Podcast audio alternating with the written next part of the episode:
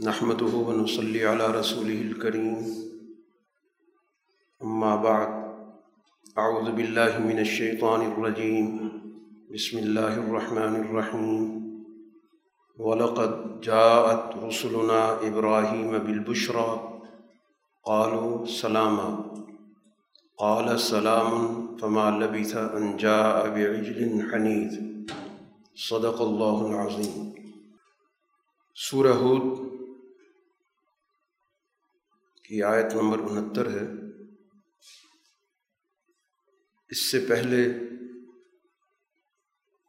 انبیاء علیہ الصلاۃ والسلام کے منتخب واقعات کا تذکرہ شروع ہوا تھا۔ نو علیہ الصلاۃ والسلام حود علیہ الصلاۃ والسلام، صالح علیہ السلام، ان کے واقعات کا ذکر ہوا۔ اور ان تمام واقعات میں بلکہ سورہ کے آغاز میں جس چیز کو متعین کیا گیا تھا، وہ دو اصطلاحات تھیں۔ استغفروا ربکم ثم توبوا الیہ۔ اپنے رب سے مغفرت مانگو اور پھر اس کی طرف رجوع کرو۔ اور یہ استغفار اور توبہ، اس کا تعلق ہے اجتماعی معاملات سے۔ سوسائٹی میں سب سے پہلے اس پرانے نظام کو ختم کرنا ضروری ہے، جو شرک پر کھڑا ہوتا ہے۔ ناانصافی پر کھڑا ہوتا ہے۔ انسانوں کی حقوق دشمنی پر کھڑا ہوتا ہے۔ تو اس سے مکمل طور پر برات کا اظہار اور پھر اس کے بعد آگے بڑھنے کے لیے ایک سالے اور ایک صحیح فکر جو توحید کے اساس پر انسانوں کے حقوق کی ادائیگی کی بنیاد پر، عدل کی بنیاد پر استوار ہو۔ اب یہ واقعہ یہاں پر اس وقت پیش نظر ہے۔ اس میں دو واقعات اکٹھے ہیں، دونوں ایک دوسرے سے جڑے ہوئے ہیں۔ کہ لوت علیہ السلاۃ والسلام کی قوم پر ان کے غلط طرز عمل کی وجہ سے جو ان کے اندر ایک بہت ہی کبھی عمل تھا، فطرت سے بالکل ٹکراتا ہوا۔ یہ لوگ بڑی ڈھٹائی کے ساتھ اس جرم میں مبتلا تھے۔ ہم جنس پرستی کا یہ مرض تھا۔ تو اس قوم کی جب تباہی کا فیصلہ ہوا تو سب سے پہلے وہ فرشتے ابراہیم علیہ السلام کے پاس آئے۔ اور باہمی سلام کے تبادلے کے بعد ابراہیم علیہ السلاۃ والسلام کا جیسے طرز عمل تھا کہ انتہائی مہمان نواز تھے، اسی وقت ایک بھنا ہوا بچڑا اپنے مہمانوں کے سامنے پیش کی۔ کیونکہ وہ اس وقت انسانی روپ میں تھے ابراہیم علیہ السلام وہ ان کو انسان سمجھا مہمان آئے ہیں، ان کی مہمان نوازی کی جائے لیکن وہ بنیادی طور پر فرشتے تھے۔ جب انہوں نے دیکھا کہ اس کھانے کی چیز کی طرف ان کے ہاتھ نہیں بڑھ رہے، تو پھر ان کو یہ بات بڑی عجیب سی لگی۔ اور وہ بھانپ گئے کہ یہ صورتحال کچھ مختلف۔ ان کے پاس گویا عذاب کا پیغام تھا، جس کو ابراہیم علیہ السلاۃ والسلام بھانپ گئے۔ چنانچہ فوراً ہی فرشتوں نے ابراہیم علیہ السلام سے کہا کہ آپ خوفزدہ نہ ہو ہم تو اصل میں قومی لوت کی طرف بھیجے گئے۔ یہاں سے ہم آپ کے پاس آئے ہیں، آپ کو تو صرف ایک بشارت دینی ہے۔ اسحاق علیہ السلاۃ والسلام کی صورت میں۔ اور اس کے بعد ان کا اگلا سفر۔ تو اب چونکہ ابراہیم علیہ السلاۃ والسلام اس وقت بہت معمر ہو چکے تھے، بہت بوڑھے ہو چکے تھے۔ دعا تو ان کی تھی اللہ تعالیٰ سے۔ دعا قبول ہوئی۔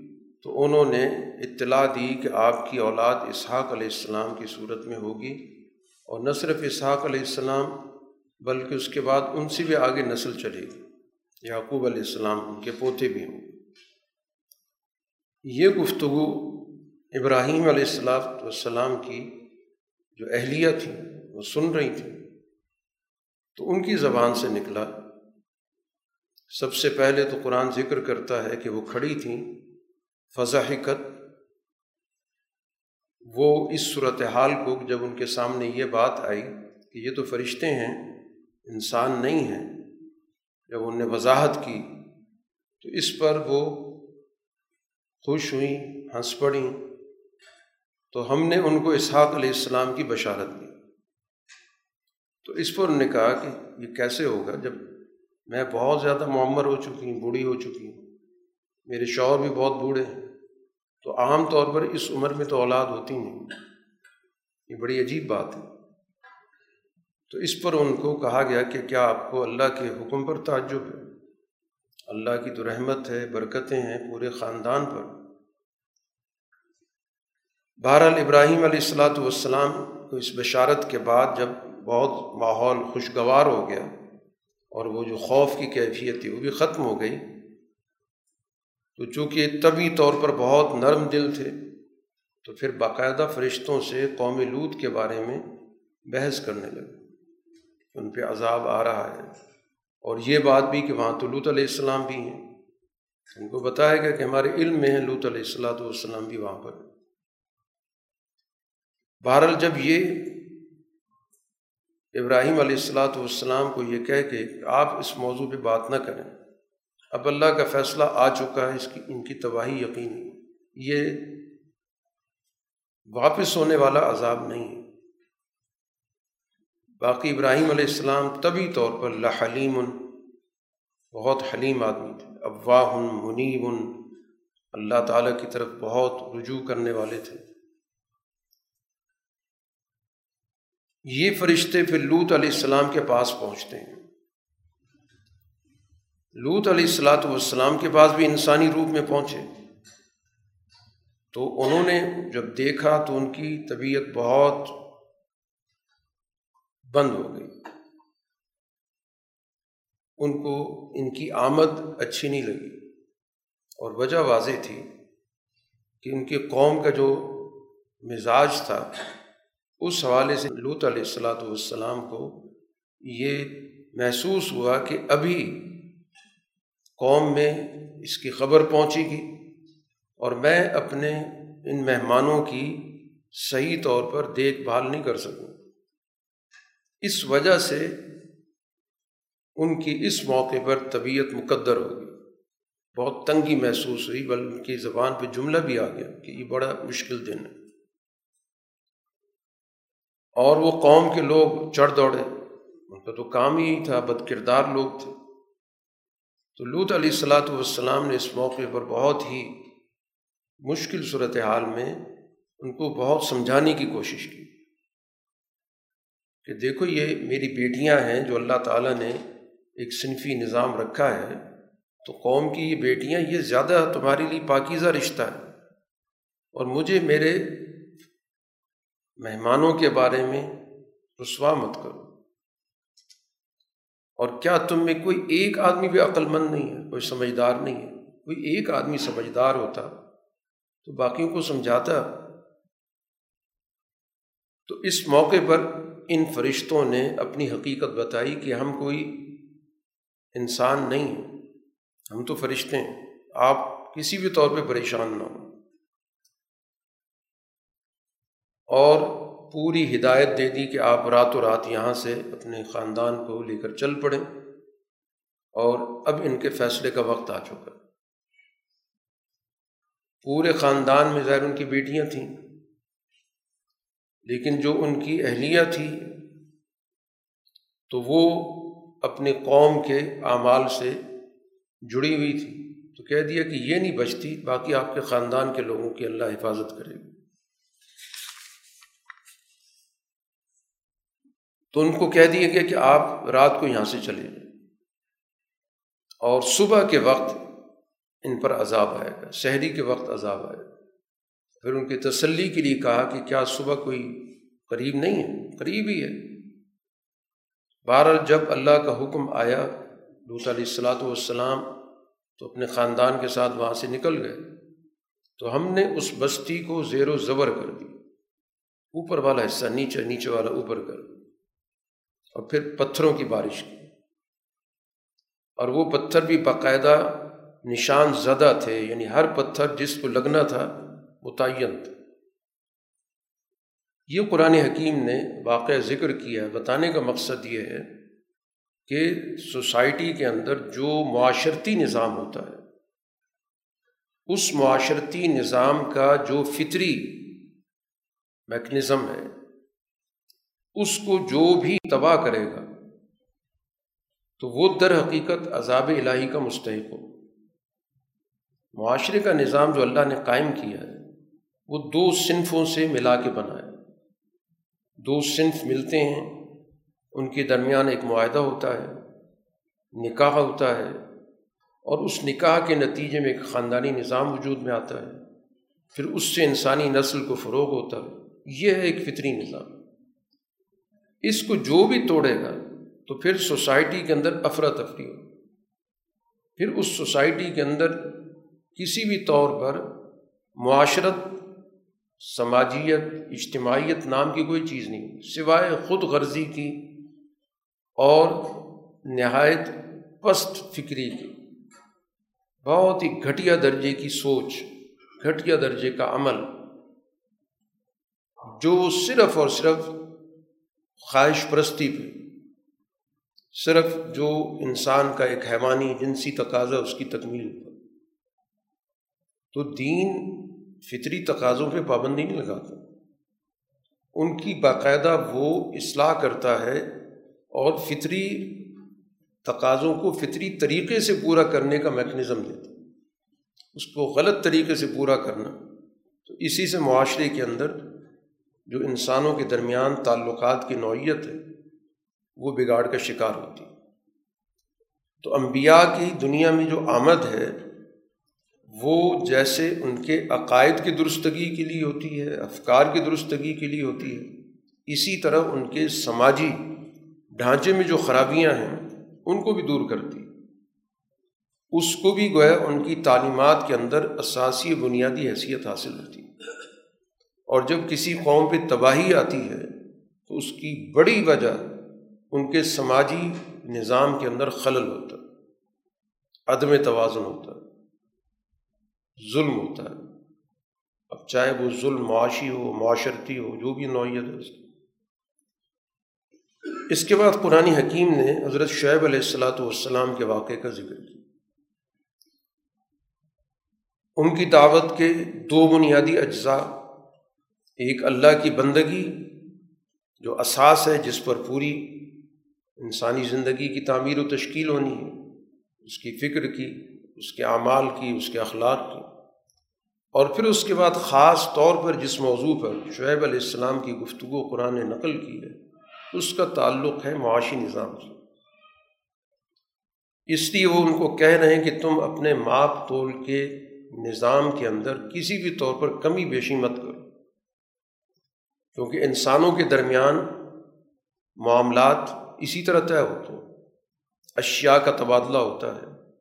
کیونکہ ہر آدمی کے پاس ہر چیز نہیں ہوتی۔ اسی وجہ سے تجارت کا نظام وجود میں آتا ہے۔ تو تجارت کا مقصد یہی ہوتا ہے کہ افراد آپس میں اپنی ضروریات کا تبادلہ کرتے ہیں اور اس کے لیے جو پیمانہ ہے وہ طے کرتے ہیں۔ کہ یہ ہمارا پیمانہ ہے، اس پیمانے کے مطابق ہم نے اشیاء کا تبادلہ کرنا تو اس کا توازن پر قائم ہونا، اعتدال پر قائم ہونا بہت ضروری ہے۔ اگر یہ عدل پہ استوار نہیں ہوگا،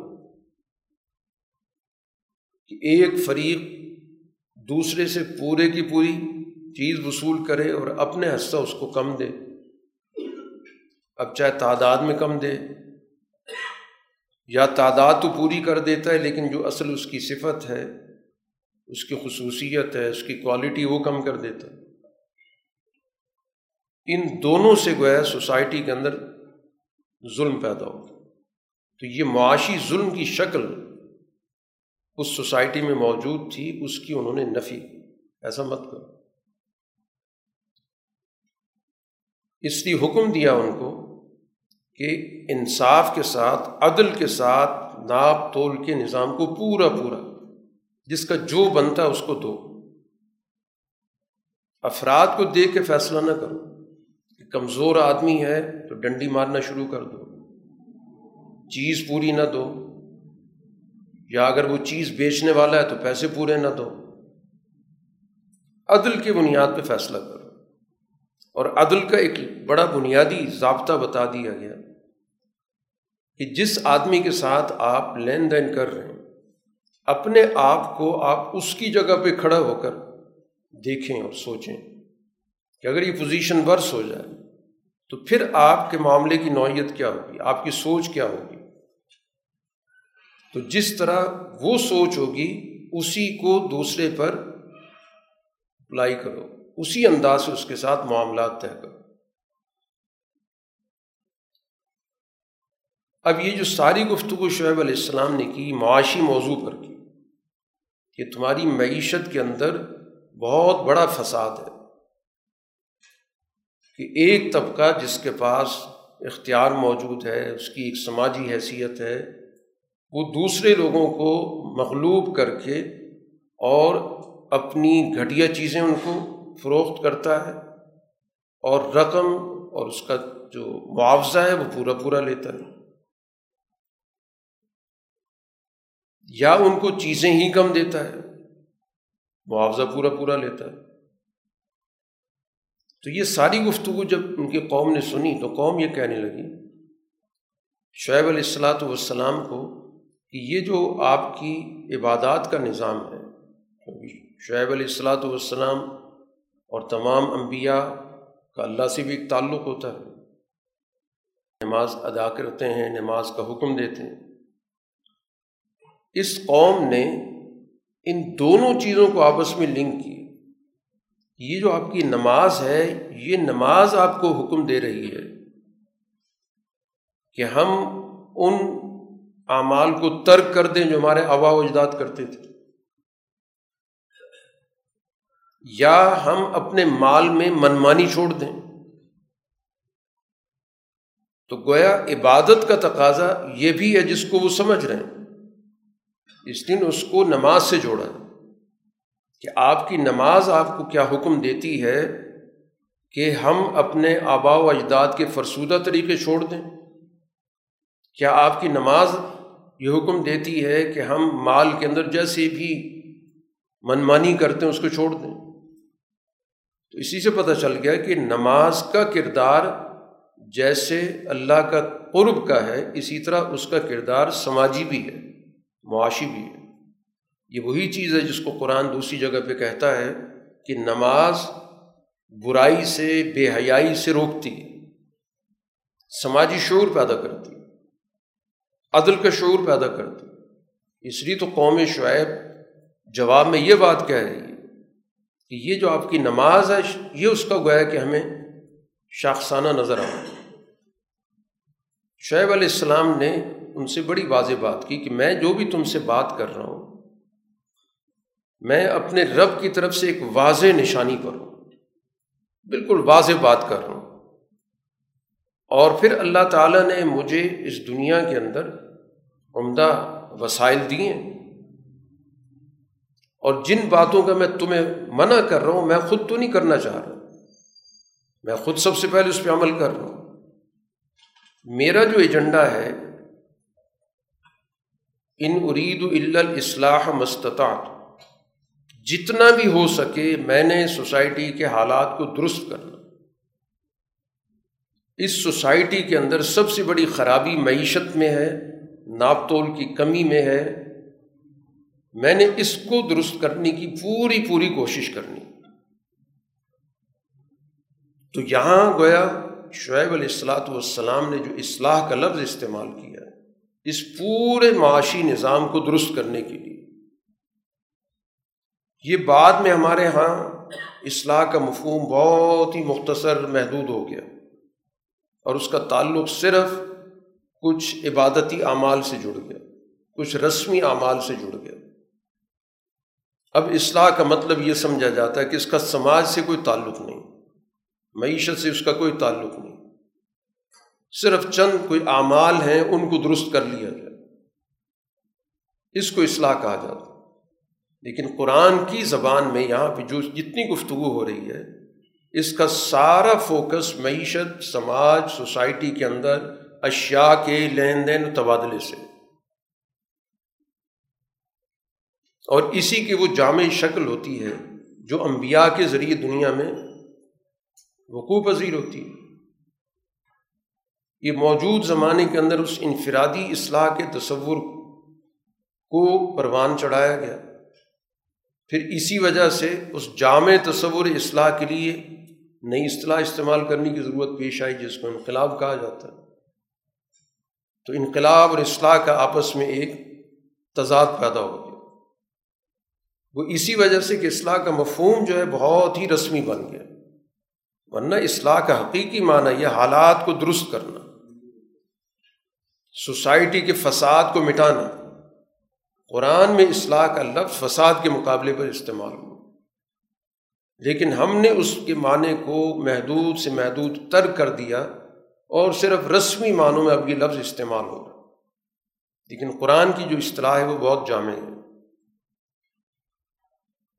شعیب علیہ السلاۃ والسلام نے ان کو بھی وہی دعوت دی جو اس سورہ کا بنیادی مضمون ہے کہ اپنے برے اعمال سے نکلو، استغفار کرو اور آگے بڑھنے کے لیے ایک صحیح عزم کرو، توبہ کرو۔ میرا رب یقیناً رحم کرنے والا ہے اور محبت کرنے والا۔ جواب میں شعیب علیہ السلام سے جو بات یہ کر رہے ہیں، یہ ہے ڈھٹائی۔ آیت نمبر اکانوے میں کہ شعیب، ہمیں آپ کی اکثر باتیں سمجھ میں نہیں آتی۔ جو آپ باتیں کر رہے ہیں، اس کا بڑا حصہ میں نہیں سمجھ میں آتا۔ اور ہم آپ کو اپنے اندر ایک کمزور حیثیت میں دیکھ رہے ہیں۔ آپ کے اندر اتنی طاقت نہیں کہ ہمارا مقابلہ کر سکیں۔ صرف وجہ یہ کہ آپ کا ایک خاندان ہے، آپ کا ایک قبیلہ ہے۔ اگر وہ قبیلہ نہ ہوتا تو ہم آپ کو سنسار کر دیتے۔ یہ ہے وہ سوسائٹی کے اس طبقے کا جو جس کی معیشت ظلم پہ استوار ہے، استحصال پہ استوار ہے، لوٹ مار پہ استوار ہے، اس کو اس دور کا نبی موضوع بحث بنا کر ان کو منع کرتا ہے اور اس کو جواب یہ ملتا ہے۔ اور یہ تاریخ یہی انہی چیزوں کا نام ہے کہ جو بھی سوسائٹی کے اندر یہ گفتگو کرے گا، سوسائٹی کے معاشی استحصال پر بات کرے گا تو سوسائٹی کا جو با اثر طبقہ ہے، اس کا یہ رد عمل ہو کہ اس چیز کو قبول نہیں کرتا۔ وہ طاقت کا استعمال ضروری سمجھتا چپ کرانا چاہتا ہے ایسی آوازوں کو۔ شعیب علیہ السلاۃ والسلام نے جواب میں یہ کہا کہ ایک طرف اللہ کا پیغام ہے، اس کی تمہیں گویا کہ کوئی پرواہ نہیں۔ میرا خاندان، میرا قبیلہ تمہاری نظر میں گویا اللہ سے زیادہ عزت رکھتا ہے۔ تم نے یہی کہا نا کہ آپ کا خاندان نہ ہوتا، قبیلہ نہ ہوتا تم آپ کو سنسار کر دیتے۔ گویا اللہ کے حکم کی کوئی قدر نہیں ہے۔ اللہ کے مقابلے میں میرا خاندان زیادہ طاقتور ہو گیا۔ اور اللہ تعالیٰ کے ساتھ جو تمہارا رشتہ، تم نے اس کو پسی پش ڈال دیا۔ تو آخری بات یہی کی کہ ٹھیک ہے، تم اپنا کام کرو، میں اپنا کام کر رہا ہوں۔ قریب پتہ چل جائے گا، عذاب آئے گا، جو رسوا کرے گا، پتہ چل جائے گا جھوٹا کون ہے۔ چنانچہ ان پر چیخ کا عذاب آتا ہے اور وہ سارے کے سارے اپنے گھروں میں اوندے مر گئے، جیسے تھے ہی نہیں۔ اس کے بعد قرآن حکیم نے موسا علیہ السلام کے واقعے کا ذکر کیا کہ اللہ نے ان کو بھیجا تھا اپنے احکام دے کر، فرعون کی طرف اور فرعون کے اس نظام کی طرف۔ تو فرعون کی اپنی جو قوم تھی، اس نے فرعون کی پیروی کی۔ موسا علیہ السلام کی پیروی نہیں کی۔ حالانکہ فرعون کا معاملہ کوئی سمجھداری پہ تو مبنی نہیں تھا۔ قرآن ذکر کرتا ہے یہاں پر آیات نمبر ستانوے، اٹھانوے میں کہ جو لوگ فرعون کے پیروکار بنے تو پھر یہی فرعون قیامت کے روز ان کی قیادت کرتے ہوئے ان کو جہنم میں لے کے جائے یہ ہے فاسد قیادت۔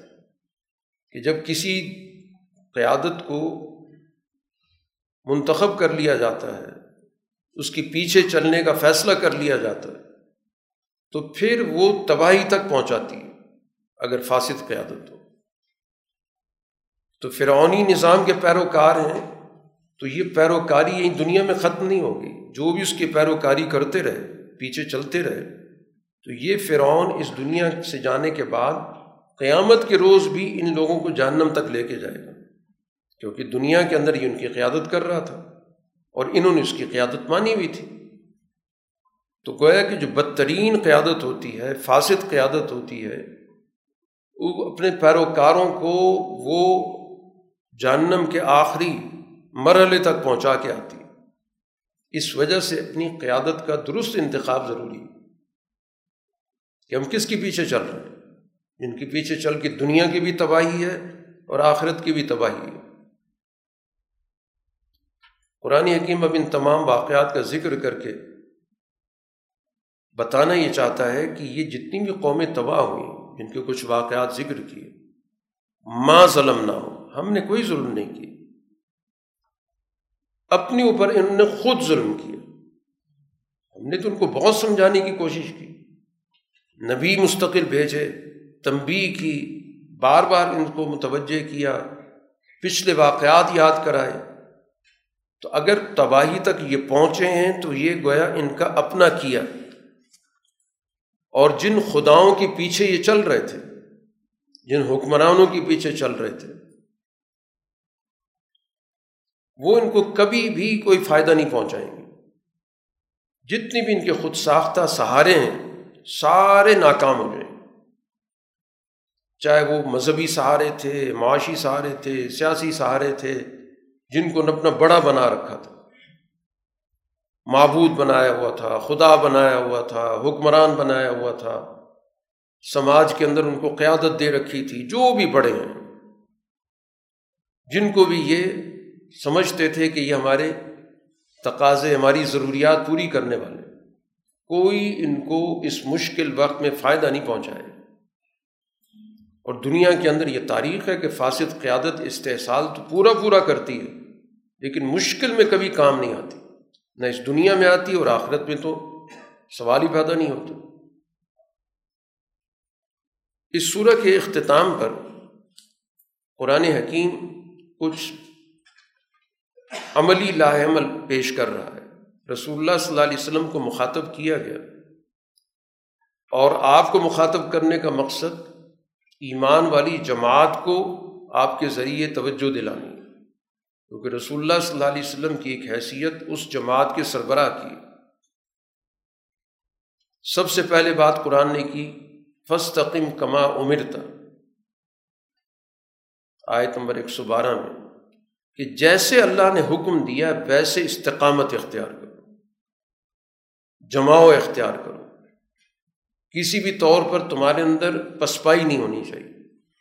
جس سچائی کو قبول کر لیا، اب اس سچائی پر جمنا بھی ضروری ہے۔ میں کسی سچائی کو سچ ماننا، سمجھ لینا کافی نہیں۔ علم کا مطلب کیا ہوتا ہے کہ اس کے پھر عملی تقاضے کو پورا کرو۔ تو مکمل استقامت اس پہ جماؤ اختیار کرو اس کے جو تقاضے ان کو پورا کرو تو آپ بھی استقامت اختیار کریں اور آپ کے ساتھ جو بھی اللہ تعالیٰ کی طرف رجوع کرنے والے ہیں، جو آپ کی جماعت ہے۔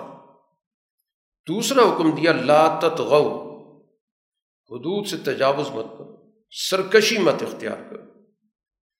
جو اللہ تعالیٰ نے اس دنیا کے اندر ہر انسان کا ایک دائرہ مقرر کیا، وہ اپنے دائرے کے مطابق کام کرے۔ وہ دوسروں کے حقوق میں مداخلت کرتا ہے، دوسروں کی حدود میں چلا جاتا ہے۔ اس وجہ سے کہ زیادہ طاقت آ گئی ہے، اس وجہ سے کہ پیسہ زیادہ آ گیا، اس وجہ سے کہ حکومت آ گئی۔ جس کی وجہ سے وہ سرکش بن جاتا ہے۔ قرآن اس سرکشی کو تغیانی کو فرونی صفات میں بھی ذکر کرتا ہے۔ کہ فرعون کا سب سے بڑا جرم کیا ہے کہ وہ اپنے حدود سے تجاوز کر گیا، انسانی زندگیوں سے کھیلنے لگ گیا، لوگوں کو غلام بنانے لگ گیا، قتل و غارت شروع کر دی۔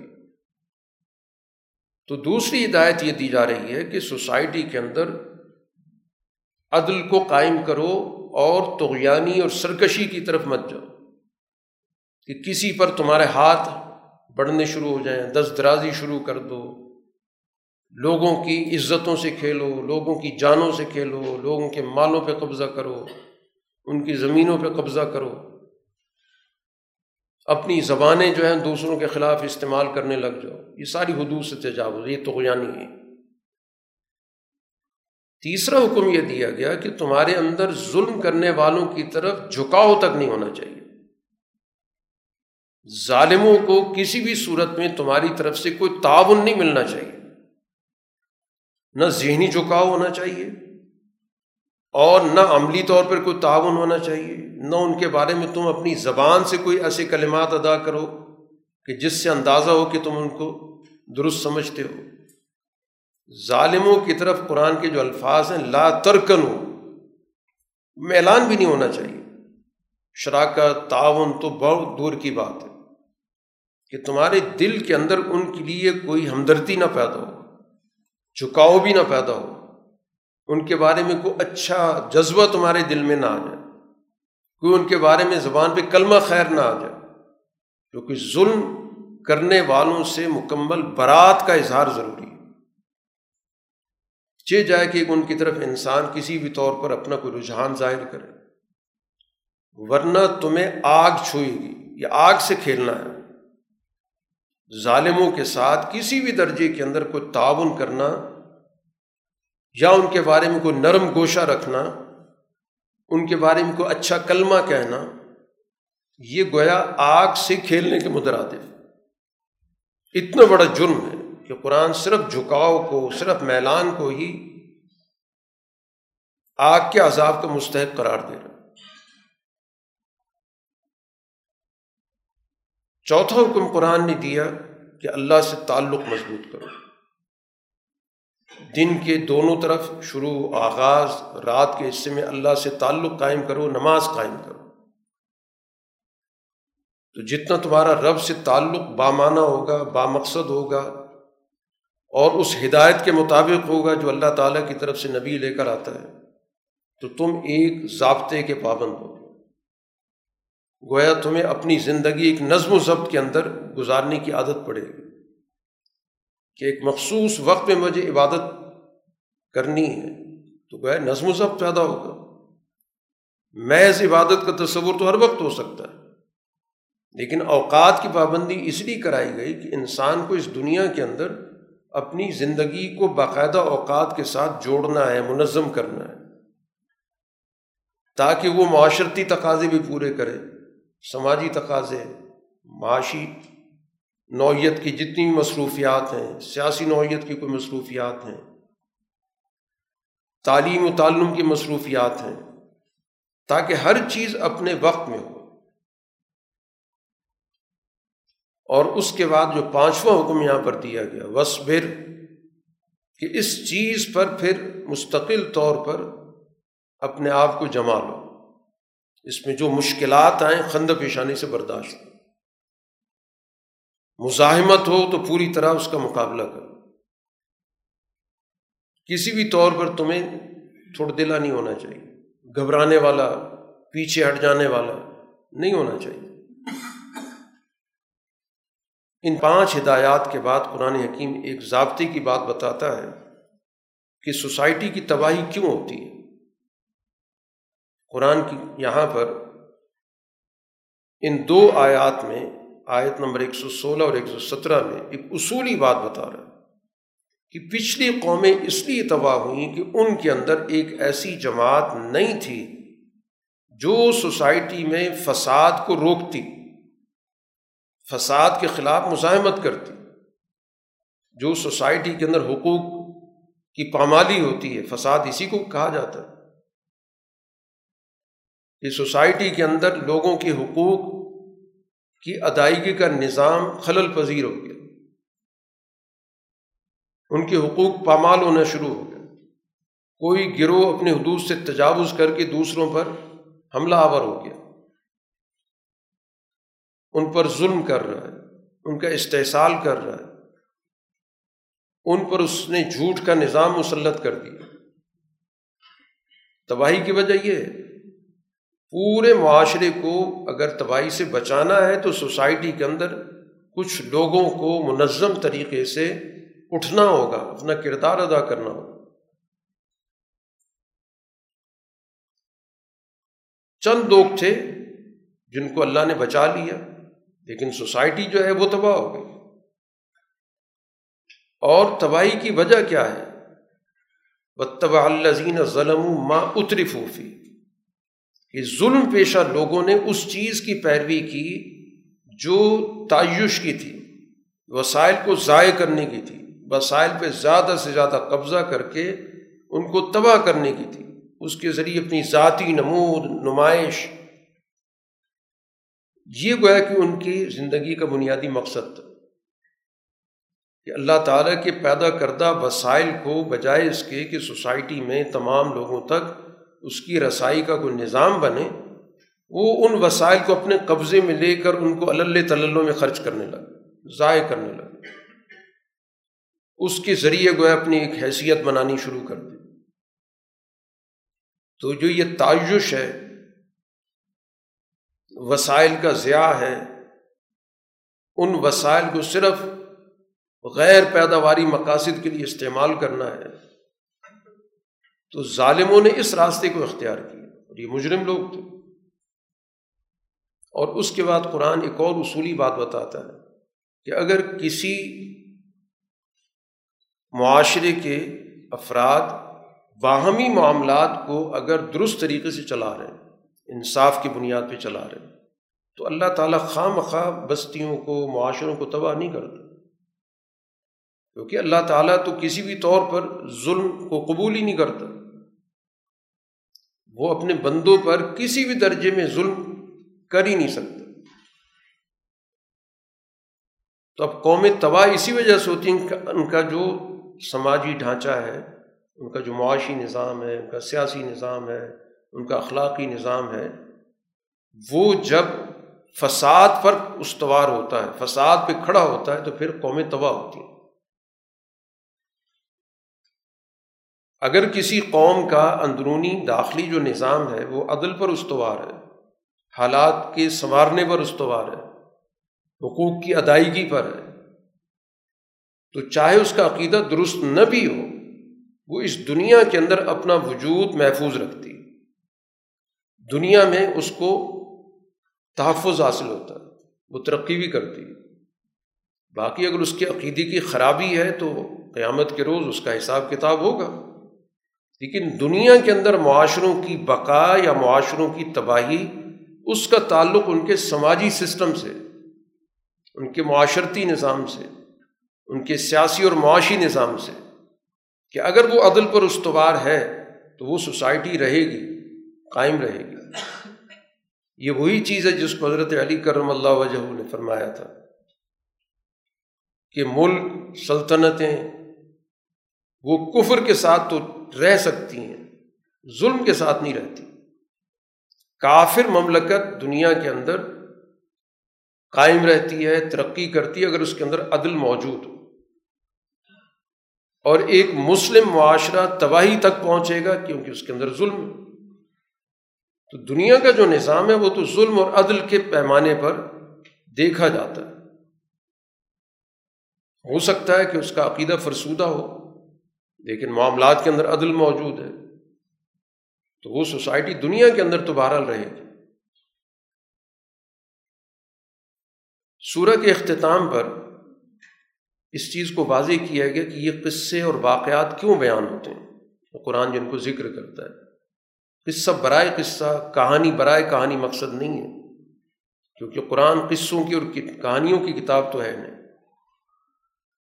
اس لیے قرآن ذکر کرتا ہے اختتام پر، آیت نمبر ایک سو بیس میں، کہ جتنے بھی ہم انبیاء کے واقعات آپ کو بتا رہے ہیں، رسول اللہ صلی اللہ علیہ وسلم سے کہا جا رہا ہے، اس کا ایک مقصد تو یہ ہے کہ اس کے ذریعے آپ کو دلی طور پہ مضبوط کیا جائے۔ جب پچھلے واقعات سامنے آئیں گے، مشکلات بھی سامنے آئیں گی، قوموں کے رد عمل سامنے آئیں گے، پھر اس کے بعد بالآخر نبی کے غلبے کی نوعیت سامنے آئے گی۔ تو اس وقت جو مشکلات پیش آ رہی ہیں، ان مشکلات سے جو انسان کی طبیعت پہ اثر پڑ سکتا ہے، تو ان واقعات کو سننے کے بعد، جاننے کے بعد اس کو ایک دلی طور پر توانائی محسوس ہوتی۔ دوسرا مقصد اس کا یہ کہ حقائق کی وضاحت۔ ہو حقیقت کیا ہے؟ اصل واقعہ کیا ہے؟ اس واقعے کے اصل کردار کیا ہیں؟ کس وجہ سے قوم تباہ ہوئی تھی؟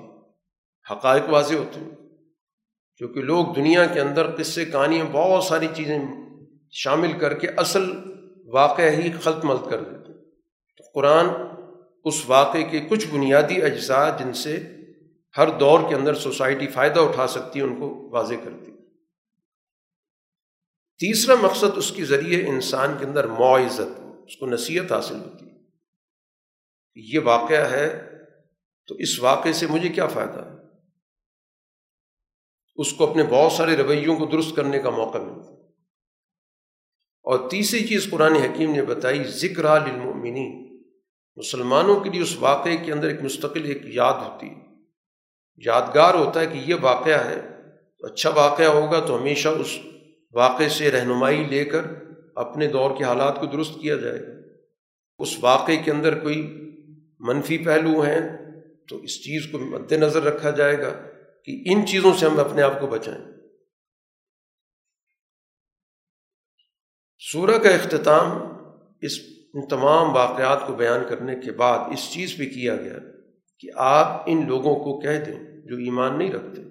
کہ ٹھیک ہے بات تم کو پوری طرح سمجھا دی گئی ہے۔ تم اپنی جگہ پہ عمل کرو جو کر رہے ہو۔ ہم اپنا عمل کر رہے ہیں۔ ہم اپنی جد وجہد کر رہے ہیں۔ تم اپنے طور طریقے اختیار کرو۔ نتائج کا تم بھی انتظار کرو، ہم بھی انتظار کرو۔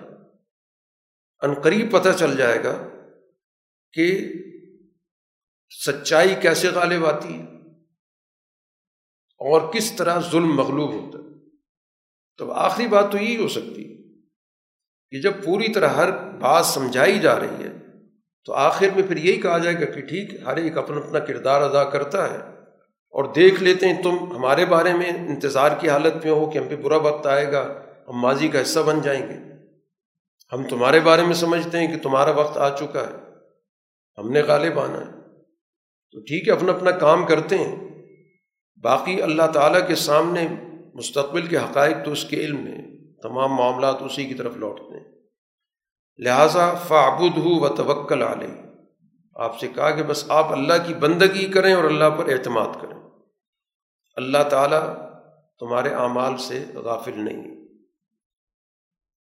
سورہ یوسف مکی صورت ہے۔ مکہ مکرمہ میں صورت نازل ہو رہی ہے۔ اور حضرت یوسف علیہ السلاۃ والسلام کا پورا واقعہ قرآن نے یک جا یہاں پر بیان کر دی۔ بیان کرنے کا مقصد بنیادی طور پر رسول اللہ صلی اللہ علیہ وسلم اور آپ پر ایمان لانے والی جماعت کو اس مکہ کے مشکل ترین دور کے اندر مستقبل کی رہنمائی کرنی۔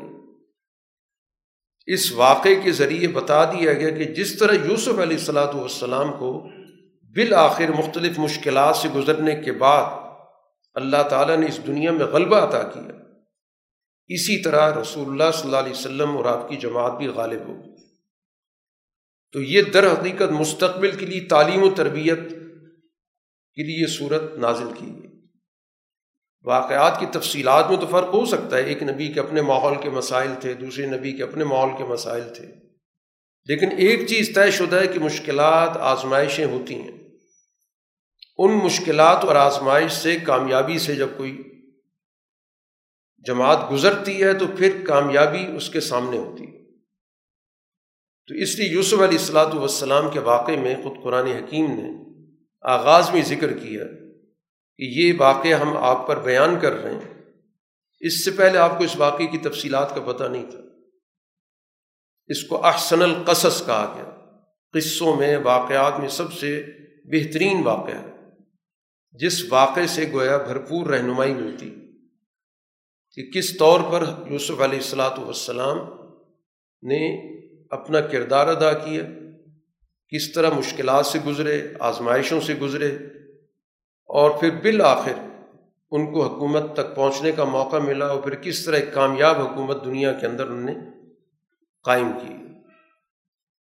آغاز میں قرآن حکیم ذکر کر رہا ہے کہ یوسف علیہ السلاۃ والسلام نے سب سے پہلے ایک خواب دیکھا اور اپنے والد یعقوب علیہ السلام سے اس خواب کا ذکر بھی کیا کہ میں یہ دیکھ رہا ہوں کہ گیارہ ستارے ہیں اور سورج اور چاند سجدہ کر رہے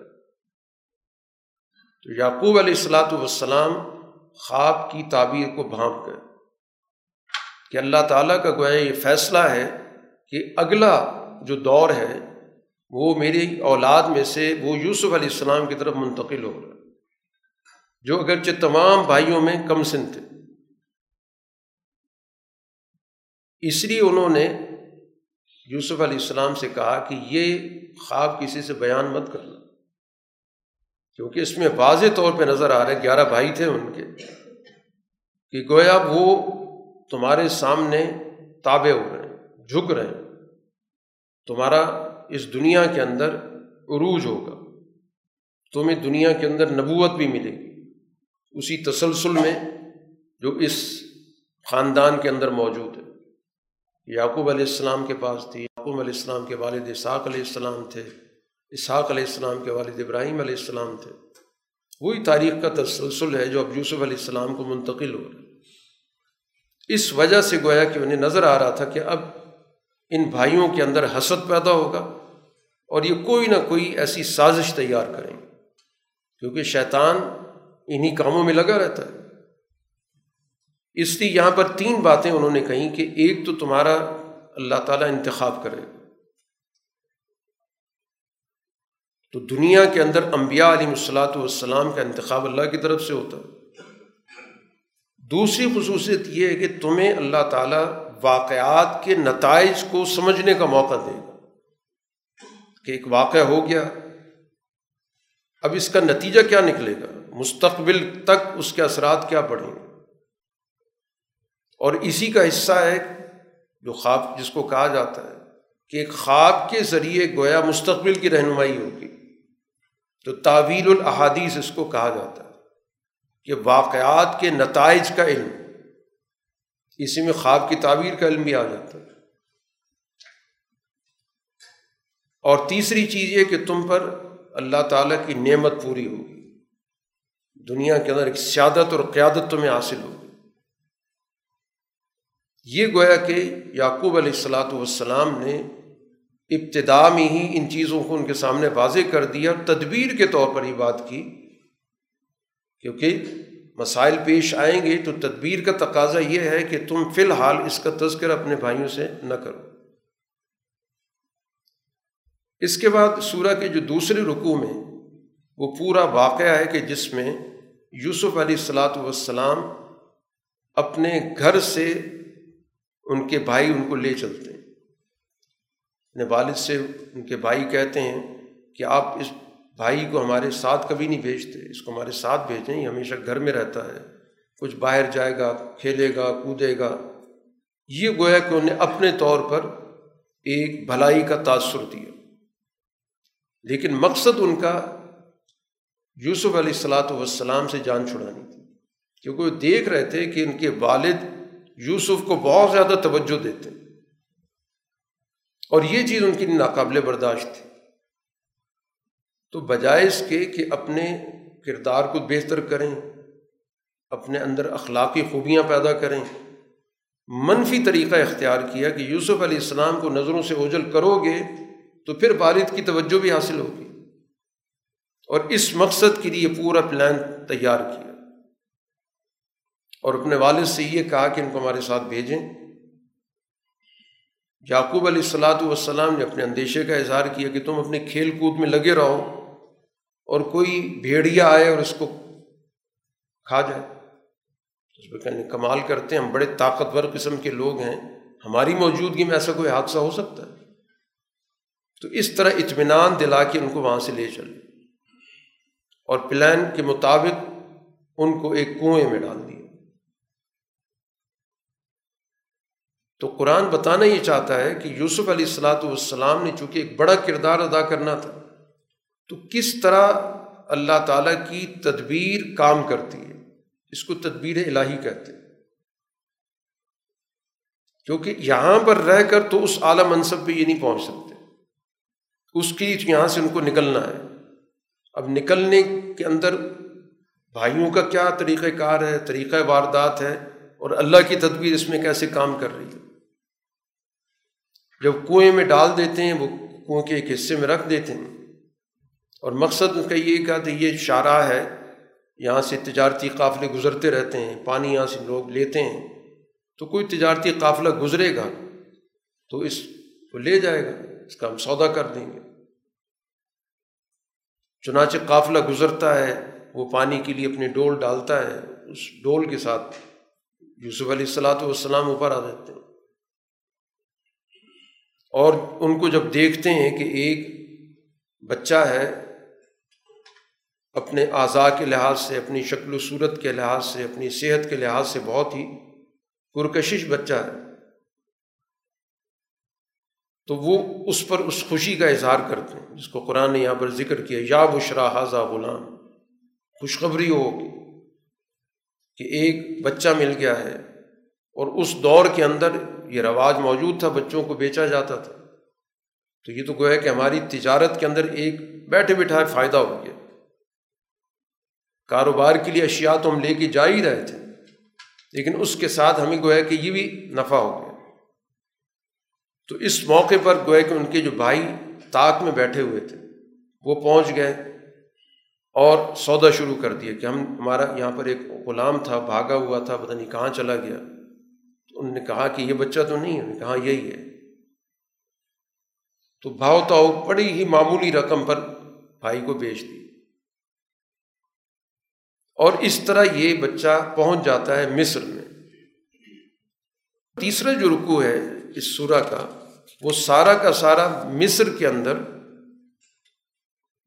حضرت یوسف علیہ السلاۃ والسلام کا جو ابتدائی دور ہے، اس کو بیان کرتا ہے کہ مصر پہنچ کر یہ قافلہ ان کو بیچتا ہے اور خریدنے والا عزیز مصر جو اس وقت مصر کا حکمران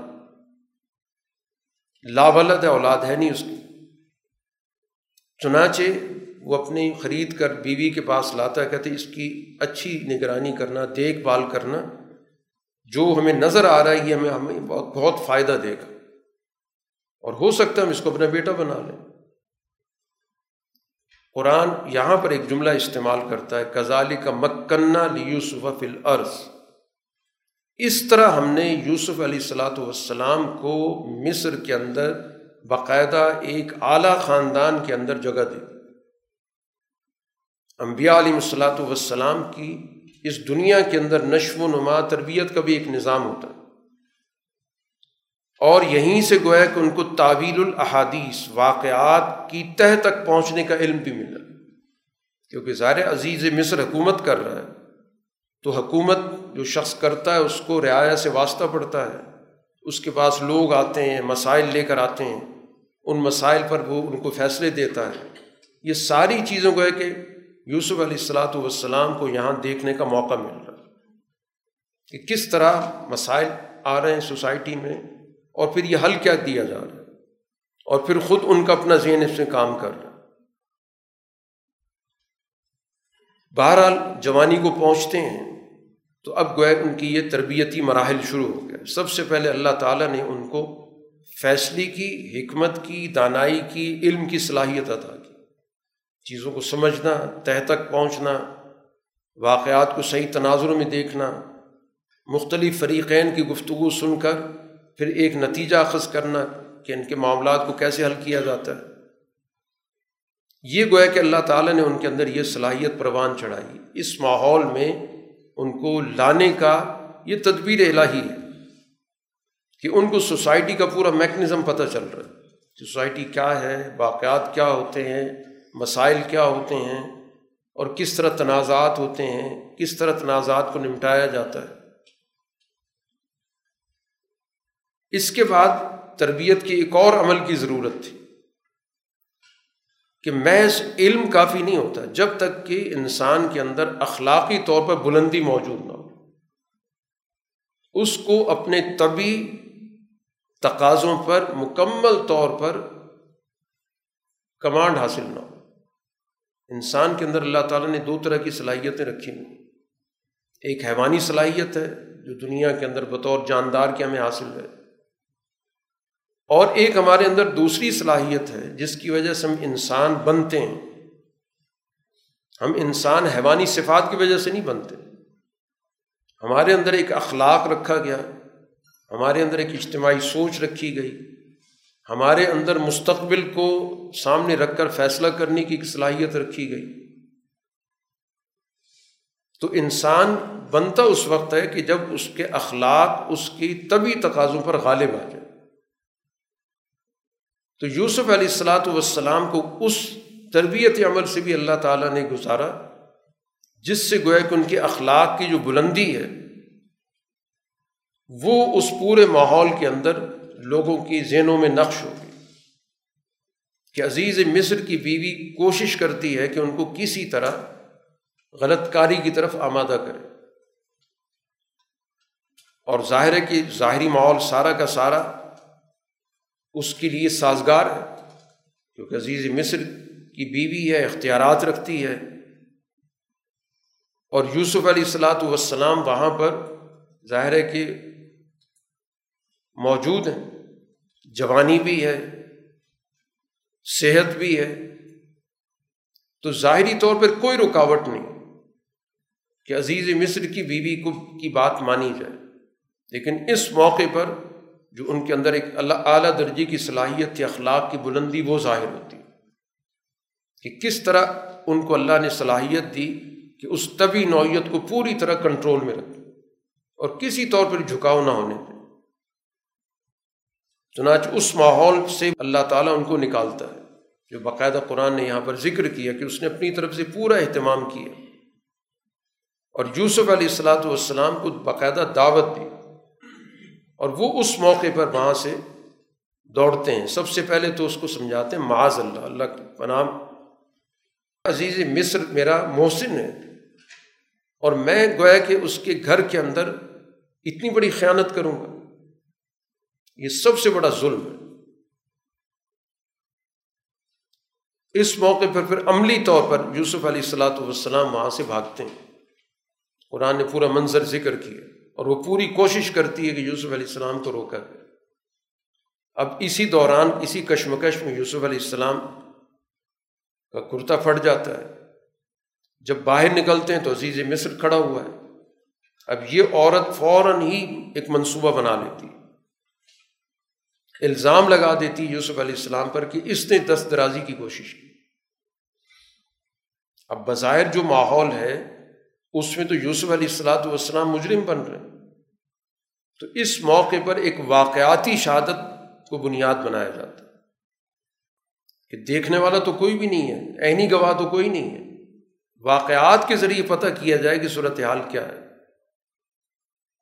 چنانچہ ایک شاہد، ایک گواہ اس موقع پر اس کی جو بھی نوعیت تھی، وہ باقاعدہ اس چیز کو واضح کرتا ہے واقعاتی شہادت کے طور پر کہ صورت حال کا دیکھ کے جائزہ لیا جائے گا کہ کرتا کہاں سے پھٹا ہے۔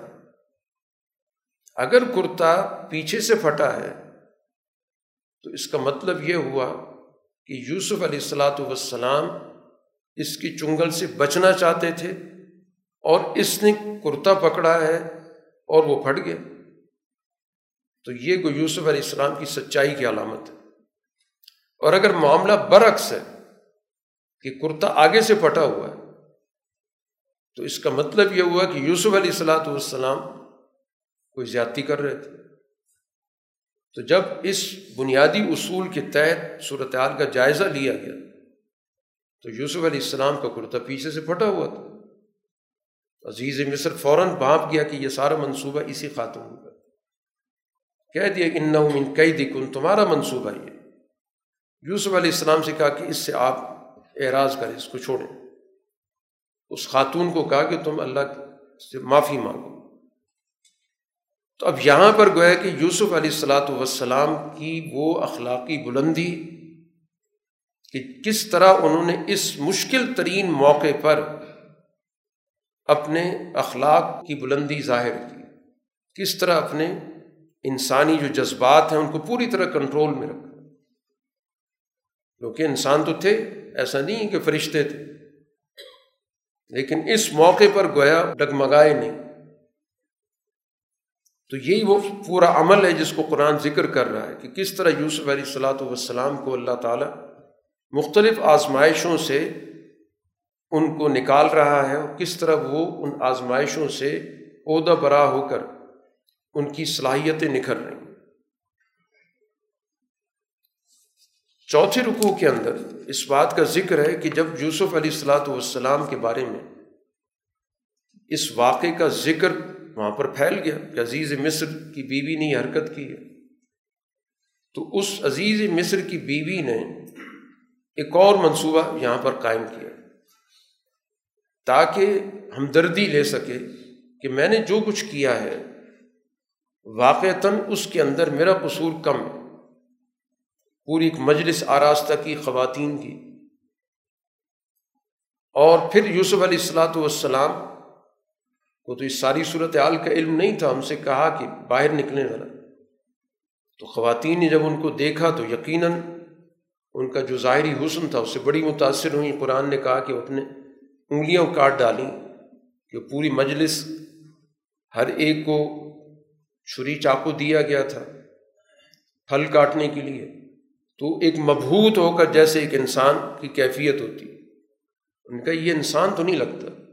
انحاظ اللہ ملک کریم، یہ تو کوئی بہت ہی معزز فرشتہ ہے۔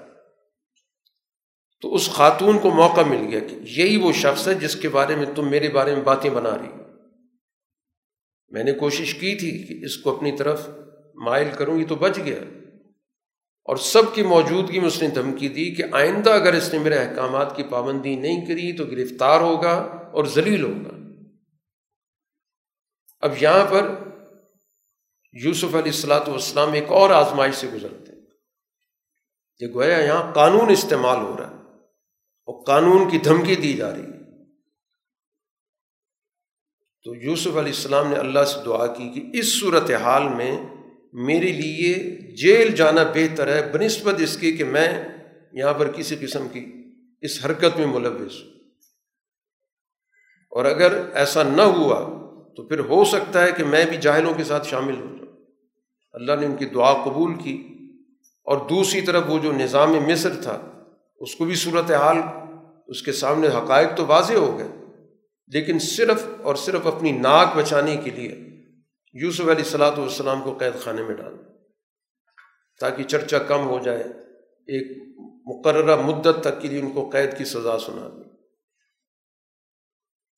اب اس کے بعد یوسف علیہ السلاۃ والسلام پانچویں رقوع میں سارا واقعہ تعلق رکھتا ہے جیل سے۔ جب جیل میں پہنچتے ہیں تو وہاں پر دو اور افراد سے ان کا رابطہ ہوتا ہے، جو اس وقت کی جو سوسائٹی تھی، اس کا سوسائٹی کا جو اشرافیہ تھا، ان دونوں کا اس سے تعلق تھا، دربار سے ان کا تعلق تھا۔ وہ بھی گرفتار تھے۔ ان پر الزام تھا کہ انہوں نے بادشاہ کو کوئی زہر دینے کی کوشش کی۔ تو ان دونوں نے اپنا اپنا ایک خواب دیکھا۔ اور وہ خواب یوسف علیہ السلاۃ والسلام کے سامنے بیان کیا ایک خواب یہ دیکھ رہا ہے کہ وہ انگوروں سے رس نکال رہا ہے، جوس نکال رہا ہے۔ اس کو باقاعدہ پروسیس کر رہا ہے، اس کی شراب بنا رہا ہے۔ دوسرے نے یہ دیکھا کہ اس نے سر پہ ایک ٹوکرا اٹھا رکھا ہے۔ اس میں روٹیاں ہیں اور پرندے اوپر سے وہ روٹیاں نوچ نوچ کے لے جا تو یوسف علیہ السلاۃ والسلام نے اس خواب کو سننے کے بعد جب یہ دیکھا کہ یہ دونوں اپنے خواب کی تعبیر جاننے کے لیے بہت زیادہ متوجہ ہیں، تو یوسف علیہ السلاۃ والسلام نے ان کو بڑی بنیادی باتوں کی دعوت دی۔ یہ فروغ دعوت کی حکمت عملی ہوتی کہ اصل موضوع پر بات کرنے سے پہلے ان کو جو بنیادی باتیں وہ سمجھائی ہیں اس لیے انہوں نے کہا کہ کھانا آنے سے پہلے، جو کھانا کھانے کا ٹائم ہوتا ہے، کھانا پک رہا ہے، کھانا آنے سے پہلے پہلے میں تمہیں بتا دوں گا کہ ان خوابوں کا مقصد کیا ہے۔ باقی اس وقت تک میری بات سنو۔ سب سے پہلے تو اس قوم سے، اس قوم کی ملت سے بیزاری کا اظہار کیا کہ میں نے اس قوم کا راستہ چھوڑ دیا ہے۔ اس سے میں نے علیحدگی اختیار کر لی ہے۔ جو قوم اللہ پر ایمان نہیں رکھتی میرا ان سے کوئی تعلق نہیں۔ جو اللہ پر ایمان نہیں رکھتی اور آخرت کا انکار کرتی۔ میرا مشن ہے ابراہیم علیہ السلام کا، اسماعیل علیہ السلام کا، اسحاق علیہ السلام کا، یعقوب علیہ السلام کا۔ میں اس راستے پر چل رہا ہوں۔ اور ہمیں اس بات کی اجازت نہیں ہے ہمارے شایان شان نہیں کہ ہم اللہ کے ساتھ کسی کو شریک کریں۔ اور اس کے بعد ایک بڑا سوال ان کے سامنے رکھا کہ دیکھو، یہ بتاؤ کہ بہت سارے خدا ہوں، وہ بہتر ہے یا ایک ذات ہو جو ہر چیز کا میور ہو؟ کئی خدا ہوں، کسی سے ہم کوئی ایک چیز لینا چاہتے ہیں، کسی سے دوسری لینا چاہتے ہیں، کسی تیسری لینا چاہتے ہیں۔ انسان کے تو بہت سارے تقاضے ہیں۔ کچھ اس کے خاندانی مسائل ہوں گے، کچھ اس کی معیشت کے مسائل ہوں گے، کچھ اس کے اولاد کے مسائل ہوں گے۔ بہت سارے مسائل ہیں۔ تو ہر ہر مسئلے کے لیے ایک علیحدہ علیحدہ خدا مان لیا جائے۔ اور ہر ایک کی خوشنودی کے لیے انسان بھاگا پھرے۔ ایک کے پاس جائے تو خیال ہے کہ دوسرا ناراض نہ ہو جائے، دوسرے کے پاس جائے کہ وہ ناراض نہ ہو جائے۔ یہ صورت حال بہتر ہے یا ایک ذات ہو اکیلی ذات اور ہر چیز پر وہ غالب بھی ہو۔ بے بس، بے کس نہ ہو۔ تم خود فیصلہ کر اور سوسائٹی کے اندر یہ جو مختلف خدا بنائے جاتے ہیں، یہ صرف نام ہوتے ہیں کہ یہ فلاں کام کے لیے، یہ فلاں کام کے لیے، یہ فلاں کام کے لیے۔ اس کے علاوہ تو ان کی کوئی حقیقت نہیں، کوئی دلیل بھی نہیں ہے۔ ان الحکم اللہ للہ، حکم صرف اللہ کا ہے۔ پوری کائنات میں حکم اسی کا ہے۔ اسی طرح انسانی معاشرے میں بھی اسی کے احکام۔ اور یہ بالکل صحیح راستہ ہے، دین القیم، مضبوط راستہ یہ تو ان کو مکمل طور پر جو توحید کا فکر تھا، وہ سمجھایا۔ اور اس سے ہٹا ہوا جتنی بھی شرک کے راستے ہیں، ان کی پوری پوری نفی کی۔ اور پھر اس کے بعد ان کی تعبیر بتا دی کہ ایک آدمی تم میں سے جو یہ دیکھ رہا ہے کہ اس کے سر پہ ایک روٹیوں کا ٹوکرا ہے اور اس سے پرندے نوچ رہے ہیں، تو اس کو دسولی ہوگی اس کا جرم ثابت ہو جائے گا کہ اس نے واقعتاً اپنے بادشاہ کو زہر دینے کی کوشش کی تھی، اس کو تو سزائے موت ہوگی اور دوسرا جو ہے وہ اس کے ساتھ ساتھی تھا، اس لیے وہ بھی پکڑا گیا، وہ رہا ہو جائے گا۔ اور دوبارہ اپنی اسی منصب پر فائز ہوگا دربار میں گویا اپنے بادشاہ کو اسی طرح مشروب پیش کرے گا۔ اور ایسا ہی ہوا کہ اس کو سزائے موت ہو گئی۔ اس کی رہائی کا فیصلہ ہوا۔ تو جب رہائی کا فیصلہ ہوا تو اس کے بعد موقع پر یوسف علیہ السلام نے اس کو کہا کہ اپنے بادشاہ کے پاس میرا ذکر کر دینا کہ ایک شخص بلا وجہ بغیر کسی قصور کے جیل میں پڑا ہوا۔ لیکن اللہ کی تدبیر اور تھی، اللہ تعالیٰ چاہتا تھا کہ بجائے اس کے کہ کسی بادشاہ کی رحم کی وجہ سے ان کو رہا کیا جائے، بلکہ وہ اپنے میرٹ پہ پوری شان و شوکت کے ساتھ رہا ہو۔ اس لیے اس آدمی کے ذہن سے وہ معاملہ محو ہو گیا۔ اس کے بعد چھٹے رکوع کے اندر اب یوسف علیہ السلاۃ وسلام کی اس سوسائٹی کے اندر، اس سوسائٹی کے نظام کے اندر کس طرح پذیرائی پیدا ہوتی؟ اب یہ گویا کہ سارا مشکلات کا جو دور ہے مکمل ہونے والا ہے۔ بہت ساری آزمائشوں سے گزرے۔ قانون کے دباؤ کا سامنا کیا، جیل پہنچے۔ معاشرتی دباؤ کا سامنا کیا، وہ ساری خواتین کا اجتماع ہو گیا۔ ہر قسم کے دباؤ کا مقابلہ کیا۔ اور پھر جیل کی زندگی بسر کی۔ بادشاہ وقت کو ایک خواب نظر آتا ہے۔ اور اس خواب کو اپنے دربار میں پیش کرتا ہے۔ اس دور کے اندر خوابوں کا بہت چرچا ہوتا تھا۔ خوابوں کی بنیاد پہ منصوبے بنتے تھے۔ تعبیرات کا پورا پورا لوگ مقرر کیے جاتے تھے دربار میں۔ ان کا کام یہی ہوتا تھا کہ ان خوابوں پر تحقیق کریں اور ان کی تعبیرات بتائیں۔ لیکن اس خواب کو سن کر درباریوں کو کچھ سمجھ میں نہیں آیا۔ اس لیے ان کا یہ محض ایک پریشان خیالی ہے۔ مختلف خیالات ہوتے ہیں۔ تو ضروری نہیں ہوتا کہ ہر خواب واقعی کوئی معنی رکھتا ہو۔ خواب یہ دیکھا، بادشاہ نے کہ سات موٹی تازی گائے ہیں۔ لیکن تعجب کی بات یہ ہے کہ ان کو بہت کمزور قسم کی سات گائے کھا رہی ہیں۔ اصول تو برعکس ہوتا ہے، طاقتور غالب ہوتا ہے۔ یہاں پر صورت حال یہ ہے کہ ان گایوں کو جو صحیح صحت مند ہیں، ان کو کمزور گائے کھا رہی ہیں۔ اور اسی کے ساتھ ساتھ کچھ گندم کے خوشے دیکھے سات گندم کے خوشے، بڑے سرسبز۔ اور اسی طرح سات گندم کے خوشے خشک۔ اب یہ سات کا عدد وہ دیکھ رہا ہے۔ سات گائے، وہ موٹی تازی، سات کمزور گائے، وہ اس کو کھا رہی ہیں۔ سات تر و تازہ خوشے، سات خوش خوشے۔ یہ اس کا خواب تھا۔ جس کو اس دربار کے اندر جو اس منصب پر فائز تھے، جن کا کام ہی یہی تھا۔ جو اس بنیاد پر دربار میں اپنا منصب رکھتے تھے، انہوں نے اپنی لا علمی کا اظہار کیا۔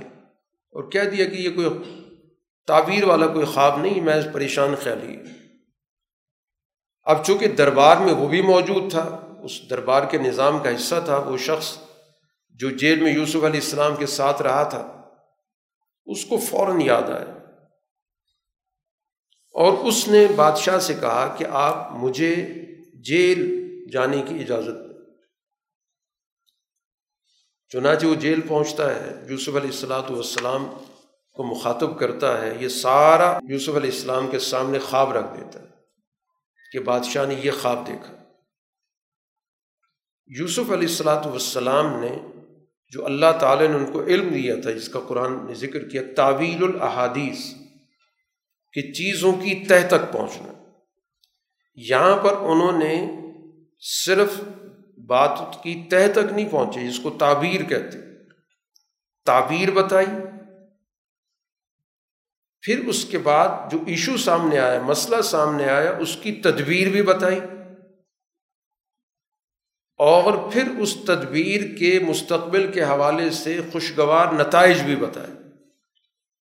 یہ ہے تعبیر الحادیث کہ واقعہ کیا ہے اور اس واقعے کے حوالے سے کیا حکمت عملی بنانی ہے اور پھر وہ حکمت عملی کس طور پر نتیجہ خیز ہوگی، کامیاب ہوگی، جس سے خوشگوار نتائج نکلیں گے۔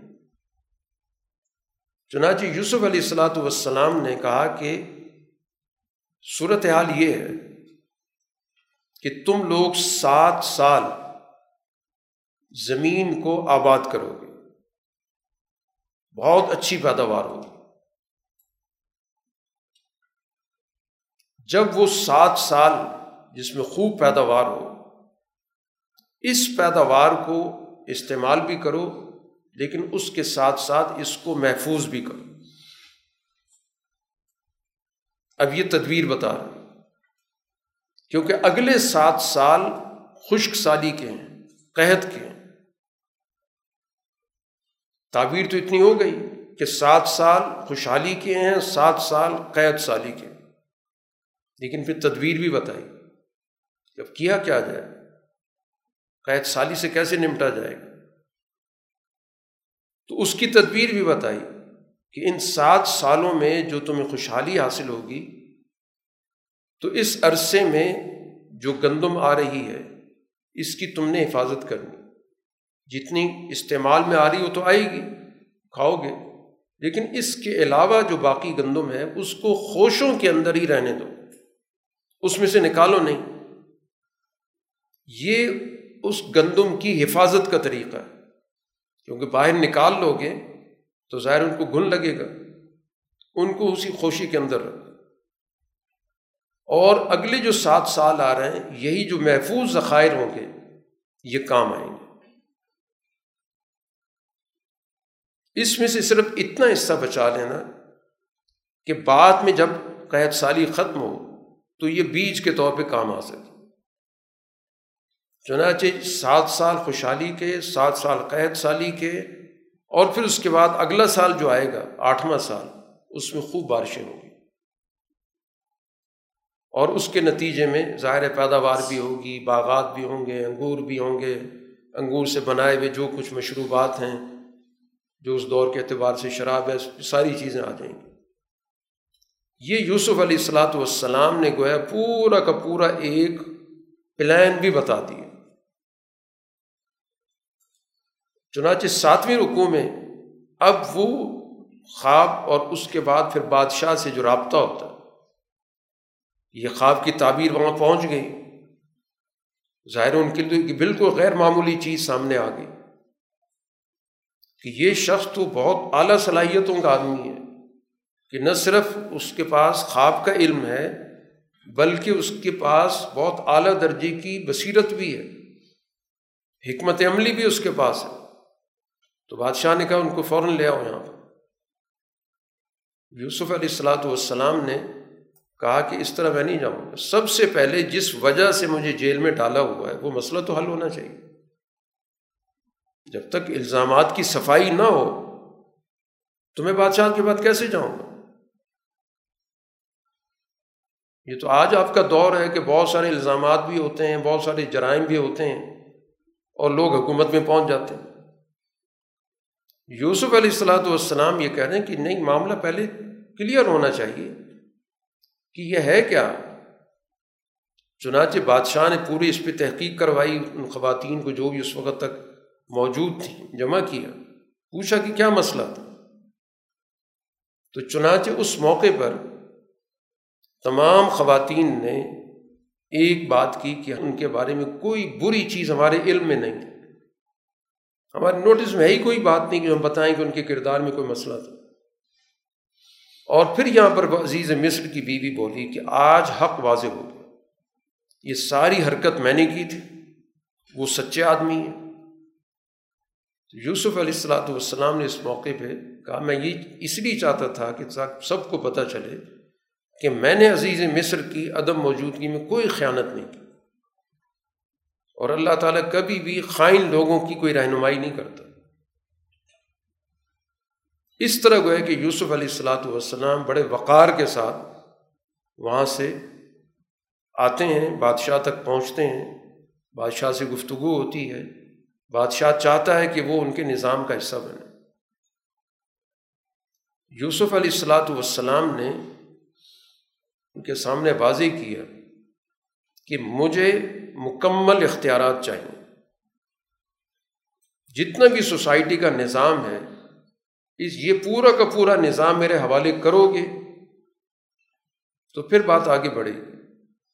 اور اس کے لیے بتا دیا کہ میرے پاس صلاحیت موجود ہے۔ انی حفیظ العلیم میں وسائل کی حفاظت کرنا بھی جانتا ہوں اور ان کا درست استعمال کا طریقہ بھی جانتا ہوں۔ تو جب تک یہ سارا کا سارا نظام میرے حوالے نہیں ہوگا، تو ظاہر محض میں دربار میں ایک حصہ بن کے بیٹھ جاؤں، اس کا تو کوئی فائدہ نہیں۔ قرآن کہتا ہے، اس طرح ہم نے یوسف علیہ السلاۃ والسلام کا اگلا مرحلہ بھی مکمل کر دیا۔ جو ابتدا میں کہا گیا تھا کہ یوسف علیہ السلام کو ہم نے زمین کے اندر قدرت دینی ہے، غلبہ دینا ہے، حکومت دینی ہے۔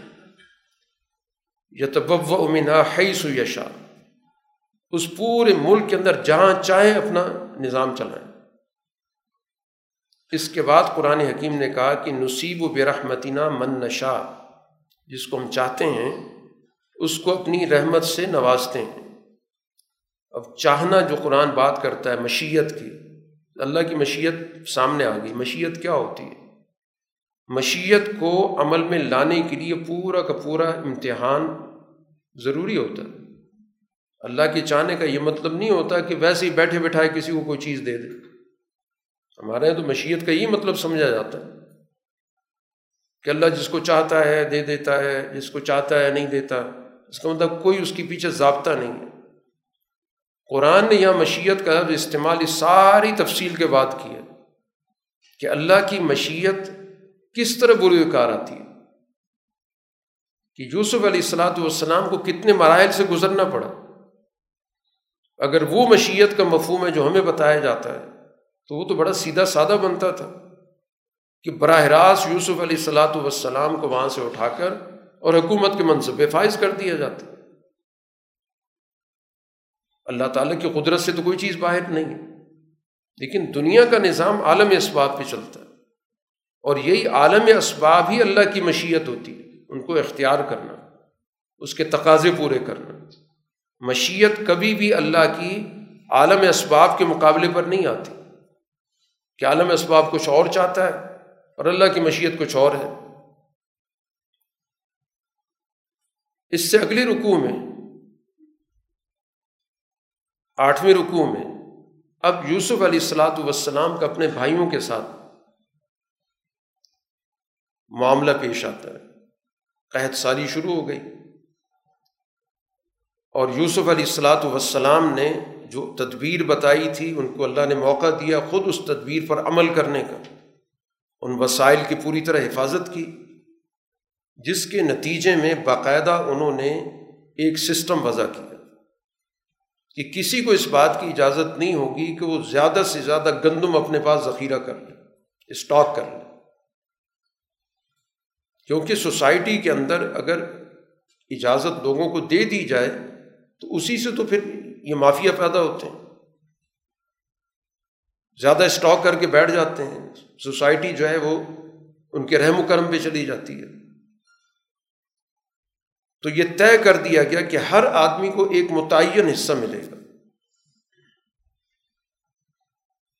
اور اس حکمت عملی سے نہ صرف مصر والوں نے فائدہ اٹھایا، بلکہ گرد و پیش میں جہاں جہاں بھی قید سالی ہوئی، سب کو گویا مصر آنے کا موقع ملا۔ ان کو پتہ چل گیا کہ مصر کا نظام اس وقت لوگوں کی ضروریات کو پورا کر رہا ہے۔ اسی شہرت کو سن کر ان کے بھائی یہاں پر پہنچے۔ یوسف علیہ السلام نے تو پہچان لیا۔ وہ نہیں پہچان سکے، ظاہر ان کے بہم و گمان میں بھی نہیں تھا کہ ان کا بھائی اس طرح جو اتنے بڑے منصب پہ فائز ہو جائے گا۔ تو بہرحال وہاں پر ہر ایک کو جو آئے گا، اس کو اس کا حصہ ملے گا۔ کسی غائب آدمی کو حصہ نہیں مل سکتا۔ یہ ضابطہ طے کیا گیا۔ تاکہ کوئی بھی غلط بیانی کر کے زیادہ سے زیادہ چیزیں وصول نہ کرے۔ تو انہوں نے گفتگو کے اندر تذکرہ کر دیا کہ ہمارا ایک بھائی بھی ہے، اس کا حصہ دیں۔ نے کہا، بھائی کو لے کر آؤ گے تو حصہ مل جائے گا۔ اور اگر نہیں لاؤ گے تو پتہ چل جائے گا کہ تم نے غلط بیانی کی ہے۔ اور ساتھ ہی ان کے ساتھ حسن سلوک کے طور پر وہ جو کچھ پیسے ویسے لے کر آئے تھے، کچھ سامان لے کر آئے تھے گندم لینے کے لیے، وہ سامان اپنے طور پر واپس رکھ دی گویا جو یوسف علیہ السلاۃ والسلام کے پاس اپنا ذاتی اختیار تھا، اس کے مطابق ان نے ان سے اس نے سلوک کر دی واپس پہنچے۔ تو ساری تفصیلات والد کو بتائیں، یعقوب علیہ السلاۃ والسلام کو، اور یہ بھی بتا دیا کہ آئندہ کے لیے پابندی لگ گئی ہے، کیونکہ ہم نے بھائی کا ذکر کر دیا ہے۔ اب ان نے کہہ دیا کہ آئندہ بھائی کو ساتھ لاؤ گے تو سب کو حصہ ملے گا، ورنہ نہیں ملے گا کہ اس کا مطلب انہوں نے جھوٹ غلط بیانی کی۔ پھر جب ساز و سامان کھول کے دیکھا تو وہ جتنا بھی اپنے ساتھ جمع پونجی لے کے گئے تھے واپس مل گئی۔ اس پہ اور زیادہ انہوں نے خوشی کا اظہار کیا کہ اب ہمیں موقع مل گیا کہ ہمارے پاس یہ وسائل بھی آ گئے۔ ہم یہ دوبارہ سفر کرتے ہیں اور ہمیں اجازت دیں، ہم بھائی کو بھی ساتھ لے جائیں گے۔ تو مزید ہمیں اس کا حصہ بھی مل جائے گا۔ بہرحال اس موقع پہ یعقوب علیہ السلام نے ان سے بڑا پکا وعدہ لیا کہ پہلے بھی میں نے تم پر اعتماد کیا تھا۔ ایک بھائی کو تم گنوا چکے ہو۔ کہیں ایسا نہ ہو کہ اس کے ساتھ بھی اسی طرح کا سلوک کرو۔ انہیں بڑا پکا وعدہ کیا کہ یقیناً ہم اس کی حفاظت کریں گے۔ ہم پہ کوئی مصیبت آ گئی تو علیحدہ بات ہے، ورنہ ہم اس کی پوری حفاظت کریں۔ یوسف علیہ السلاۃ وسلام کے پاس اب یہ دوبارہ پہنچتے ہیں۔ اور وہاں پر یوسف علیہ السلاۃ والسلام کی تنہائی میں اپنے بھائی سے بات ہوتی ہے۔ یہ ان کے حقیقی بھائی تھے۔ باقی بھائی باپ شریک تھے۔ اور یہ جو بھائی تھے جن کو بنیامین روایات میں لکھا جاتا ہے، یہ ان کے حقیقی بھائی تھے۔ باپ ماں شریف دونوں تھے۔ تو اس بھائی نے ظاہر کچھ حالات بتائے، کچھ اپنے بھائیوں کے طرز عمل کا ذکر کیا، انہیں تسلی دی کہ جو کچھ بھی ہوتا رہا ہے اب اس کے بعد جب سارا ساز و سامان تیار ہو گیا، تو یوسف علیہ السلاۃ والسلام نے نشانی کے طور پر جو ایک پیمانہ تھا وہ ان کے سامان میں رکھ دی۔ ان کے ذہن میں غالباً صرف ایک ہی بات تھی کہ اس کے ذریعے میں گویا اپنے والد تک ایک قسم کا پیغام پہنچا دوں گا کہ میں اس وقت مصر کے اندر ایک اعلیٰ مقام پر حکومت کے منصب پہ فائز ہوں۔ اب یہ تدبیر الہی یہاں پر کچھ اور ہے۔ اب جب یہ قافلہ نکلتا ہے تو اس دوران جو عملہ تھا، اس نے جب اپنے سارے ساز و سامان دیکھے تو اس میں سے ان کو ایک چیز غائب محسوس ہوئی۔ اور اسی وقت چونکہ یہ قافلہ چلا تھا تو نظر اسی بھی گئی کہ انہوں نے اٹھایا ہوگا۔ اس کی آواز دی کہ تم سب چور ہو۔ وہ واپس آئے کہ کیا چیز گم ہو گئی ہے؟ بتایا کہ جو پیمانہ تھا بادشاہ کا جس کے ذریعے یہ گندم تقسیم کی جاتی ہے، اور ساتھ ہی یہ کہا کہ جو بھی وہ پیمانہ لے کر آئے گا، اس کو ہم پورے ایک اونٹ کے برابر جو ساز و سامان بنتا ہے، وہ ہم اس کو دیں گے۔ اب ان سب نے قسم کھا کے کہا کہ آپ کو بتائیں ہم کوئی زمین میں فساد کرنے تو نہیں ہے نہ ہم چور ہیں۔ یہ سارا مکالمہ عملے کے ساتھ ہو رہا ہے۔ نے کہا، ٹھیک ہے، معاملہ طے کر لیتے ہیں کہ اگر تم جھوٹے نکلے تو سزا کیا ہوگی؟ انہوں نے کہا، ہمارے یہاں سزا یہ ہوتی ہے کہ جس کے سامان سے کوئی چیز نکلتی ہے، وہ حوالے ہو جاتا ہے۔ ہم اسی طرح فیصلے کرتے ہیں۔ اب یہ قانون، یہ انہوں نے بیان کیا، یہ قانون مصر میں نہیں تھا۔ لیکن چونکہ عملے سے یہ بات ہو گئی، عملے نے یہ بات ان سے کہلوا لی کہ ہمارے یہاں سزا کا طریقہ یہی ہے۔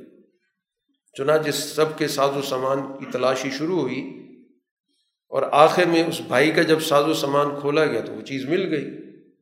تو قرآن کہتا ہے کہ اس طرح ہم نے یوسف علیہ السلام کے لیے یہ تدبیر اختیار کی کہ یوسف علیہ السلاۃ والسلام اصل میں چاہتے یہ تھے کہ یہ بھائی میرے پاس رہے۔ اب روک تو سکتے نہیں تھے۔ جو اس وقت مصر کا قانون تھا، اس کے مطابق وہ روکنے کے مجاز نہیں تھے۔ اب یہ کس قانون کے تحت روکے؟ جو اس علاقے میں رائج تھا جہاں سے بھائی آئے تھے۔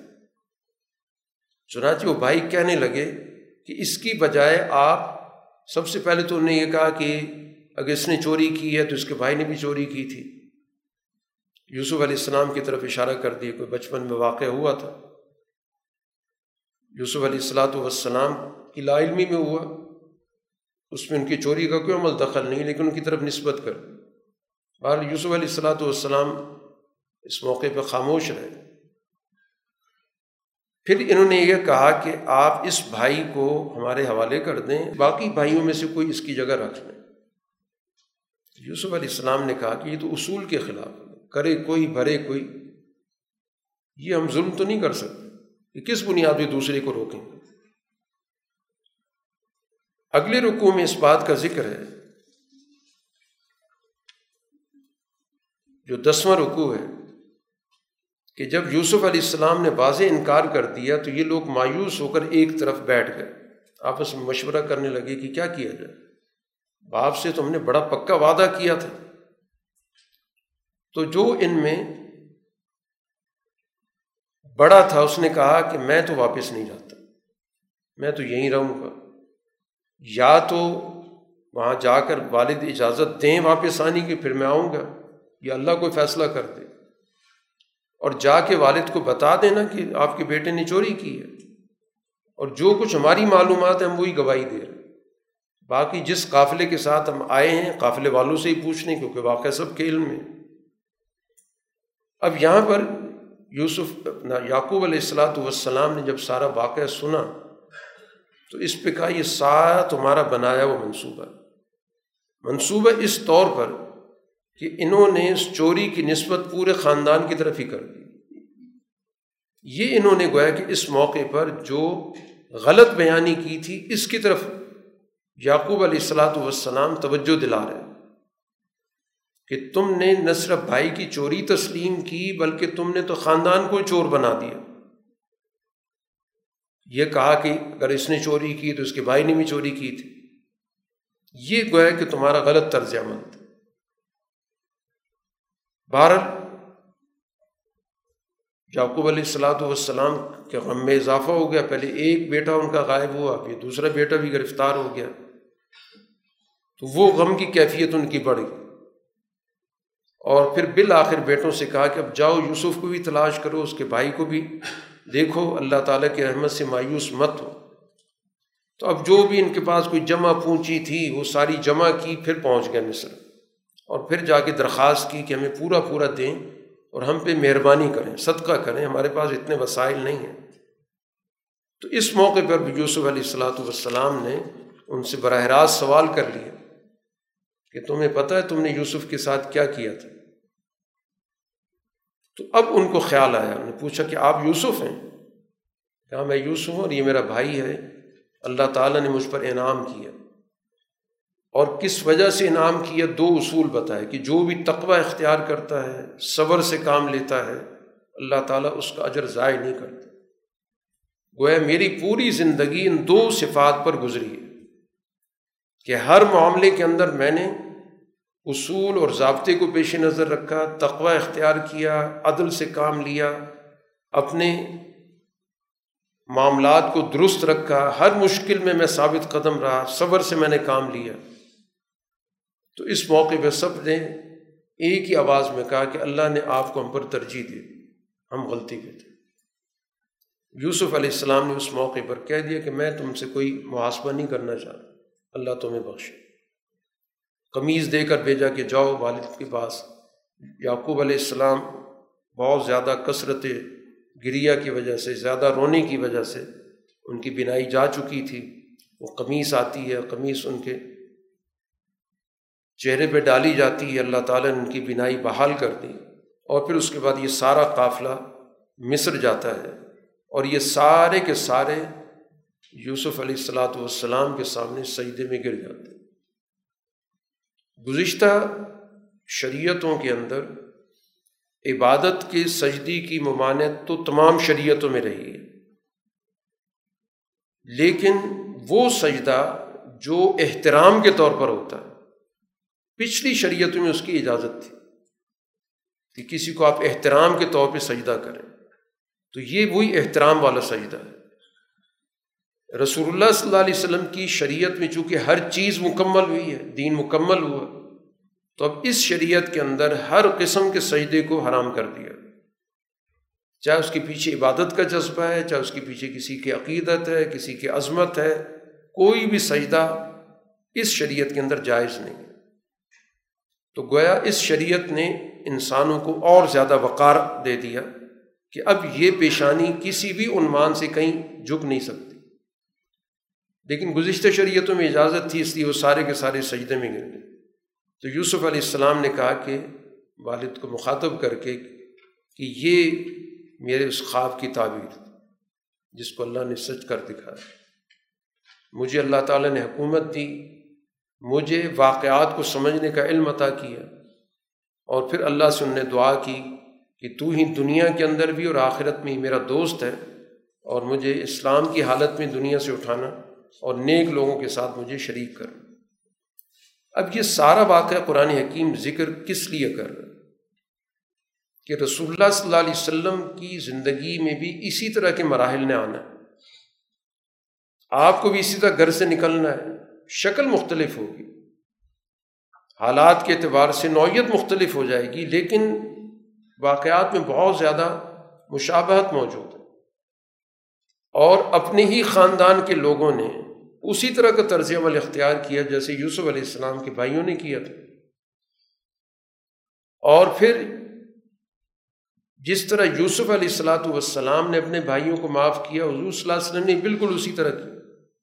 وہی کلمات حضور صلی اللہ علیہ وسلم نے فتح مکہ کے موقع پر ادا کیے کہ جب آپ نے ان لوگوں سے پوچھا کہ میں تمہارے ساتھ کیا طرز عمل اختیار کروں۔ تو نے کہا، آپ بہت کریم ہیں، بہت معزز ہیں۔ تو آپ نے کہا کہ میں وہی جملہ کہوں گا جو میرے بھائی یوسف نے کہا تھا کہ تم سب آزاد ہو، میری طرف سے تم پر کسی قسم کی کوئی چارج شیٹ نہیں، کوئی الزام نہیں۔ اس لیے قرآن اختتام پہ کہہ رہا ہے کہ واقع ہم نے آپ کو بتایا، غیب کی بات تھی، آپ کے علم میں نہیں تھی۔ آپ تو اس وقت موجود نہیں تھی جب وہ سازش کر رہے تھے۔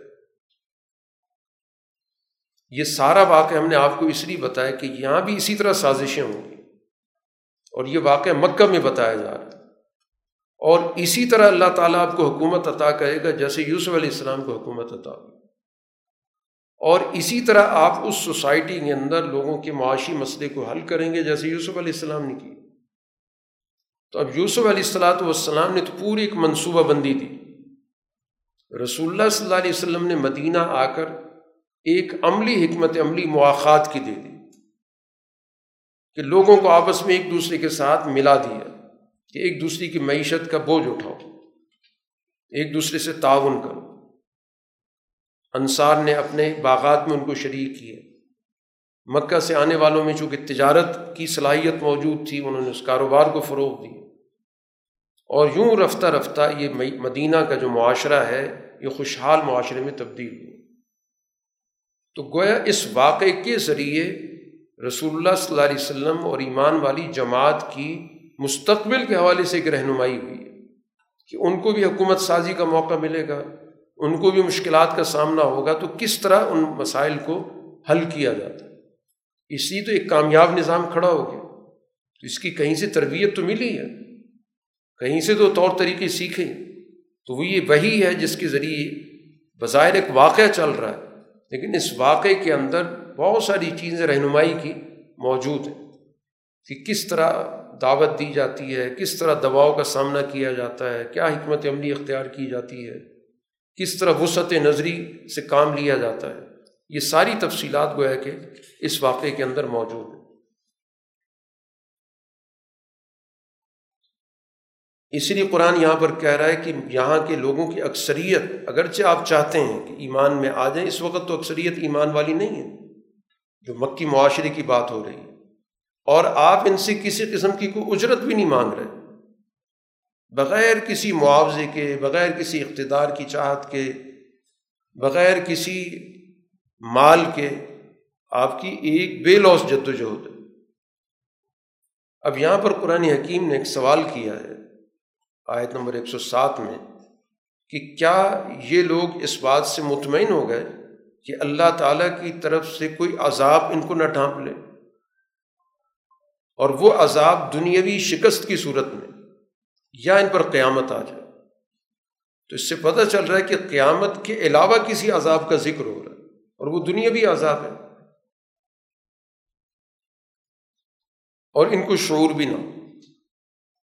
تو اس دنیا کے اندر ہی مختلف غزبات کے اندر ان کی جو قیادت ختم ہوئی ہے، تو یہ عذاب کی شکل تھی۔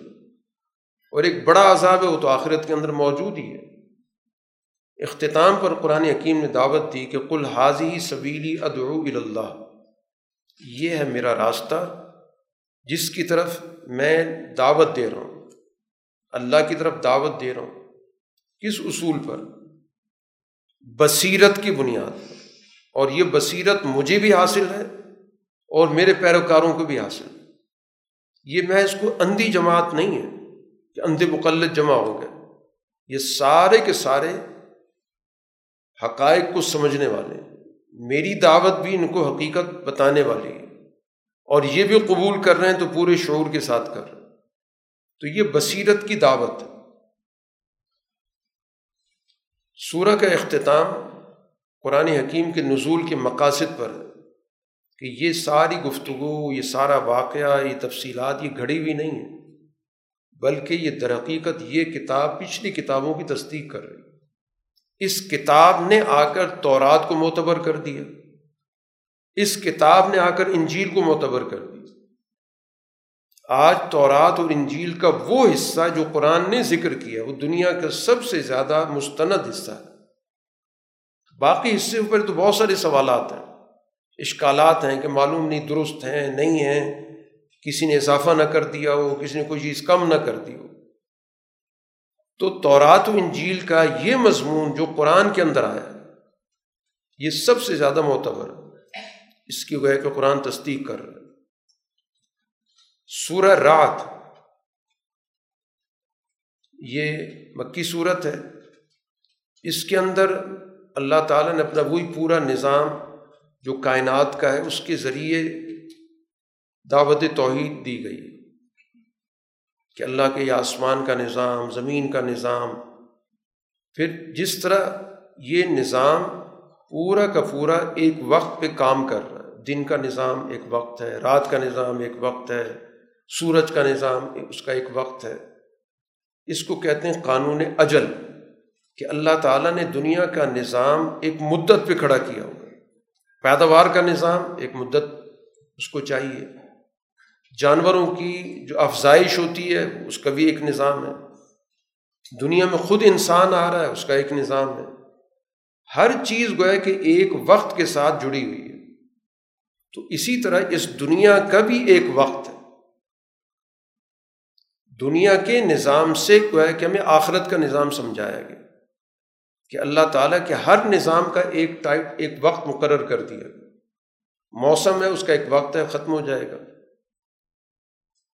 اسی طرح اس کائناتی نظام کا بھی ایک اختتام ہے۔ دنیا کے اندر دن رات ہیں۔ اسی طرح انسان جد وجہد کرتا ہے، اس کے بھی دن رات ہوتے ہیں۔ ایک مشکل وقت ہوتا ہے، اس کو ہم کہتے ہیں یہ رات آ گئی۔ ایک کامیاب وقت ہوتا ہے کوئی اس کا دن ہوتا ہے۔ اس طرح اللہ تعالیٰ مختلف نشانیاں بیان کر رہا اسی کے ساتھ قرآن حکیم ان ساری تفصیلات کو بیان کرنے کے بعد اس بات کو متعین کر رہا ہے کہ یہ پورا کا پورا جو نظام دنیا کا ہے، اس دنیا کے نظام میں انسان کا کردار کائناتی نظام میں انسان کا کوئی کردار نہیں۔ نہ وہ دن تبدیل کر سکتا ہے، نہ رات تبدیل کر سکتا ہے، نہ سورج کے نظام پہ اثر انداز ہوتا ہے نہ چاند کے نظام پہ ہو سکتا ہے، نہ موسموں کو مکمل طور پہ بدل سکتا ہے۔ لیکن دنیا کا جو نظام ہے، اس میں انسان کا کردار ہے۔ اور یہ تبدیلی کا فیصلہ اس نے خود کرنا اس میں ہاتھ پہ ہاتھ دھر کے کوئی بیٹھ جائے کہ اللہ یہ کر دے، اللہ یہ کر دے، ایسا نہیں ہوگا۔ اس لیے وہ بڑی معروف آیت جو بہت ہمارے یہاں ذکر بھی ہوتی ہے، قرآن نے یہاں ذکر کی ہے۔ آیت نمبر گیارہ کے اندر، ان اللہ لا یغیر ما بقوم حتیٰ یغیر ما بانفسهم کوئی بھی سوسائٹی جب تک اپنے آپ کو اجتماعی طور پر بدلنے کا فیصلہ نہ کرے، تو اللہ تعالیٰ بھی فیصلہ نہیں کرتا۔ سوسائٹی کو خود فیصلہ کرنا ہے کہ ہم نے تبدیلی لانی ہے یا نہیں لانی۔ اگر سوسائٹی فیصلہ کرے گی تو اللہ تعالیٰ اس فیصلے کو برابر کر دے گا۔ اس فیصلے کو عملی شکل دے دے گا۔ یہ نہیں ہو سکتا کہ لوگ نہ چاہتے ہوں اور اللہ تعالیٰ کسی کو بدل دے۔ محض دعا کرنے کی وجہ سے محض خواہش کی وجہ سے محض انتظار کرنے کی وجہ سے جد و جہد سے نتائج تبدیل ہوتے۔ ہیں اور اگر جد وجہد نہیں کرو گے، تو پھر اللہ تعالیٰ ذکر کرتا اذا اراد اللہ بقوم سو ان فلاں مرد پھر اللہ تعالیٰ کی طرف سے قوم کی تباہی کا فیصلہ ہوگا، پھر اس کو کوئی واپس نہیں لے سکتا۔ اگر تم جد وجہد نہیں کرو گے، تو پھر قوم اپنے آخری مرحلے میں چلی جائے گی، موت کا شکار ہو جائے گی۔ مستقل زوال، مستقل غلامی اس پہ مسلط ہو جائے گی۔ اس کو خود فیصلہ کرنا۔ کہ وہ خود اس معاملے کے اندر اپنی اجتماعی کاوش اختیار کرے۔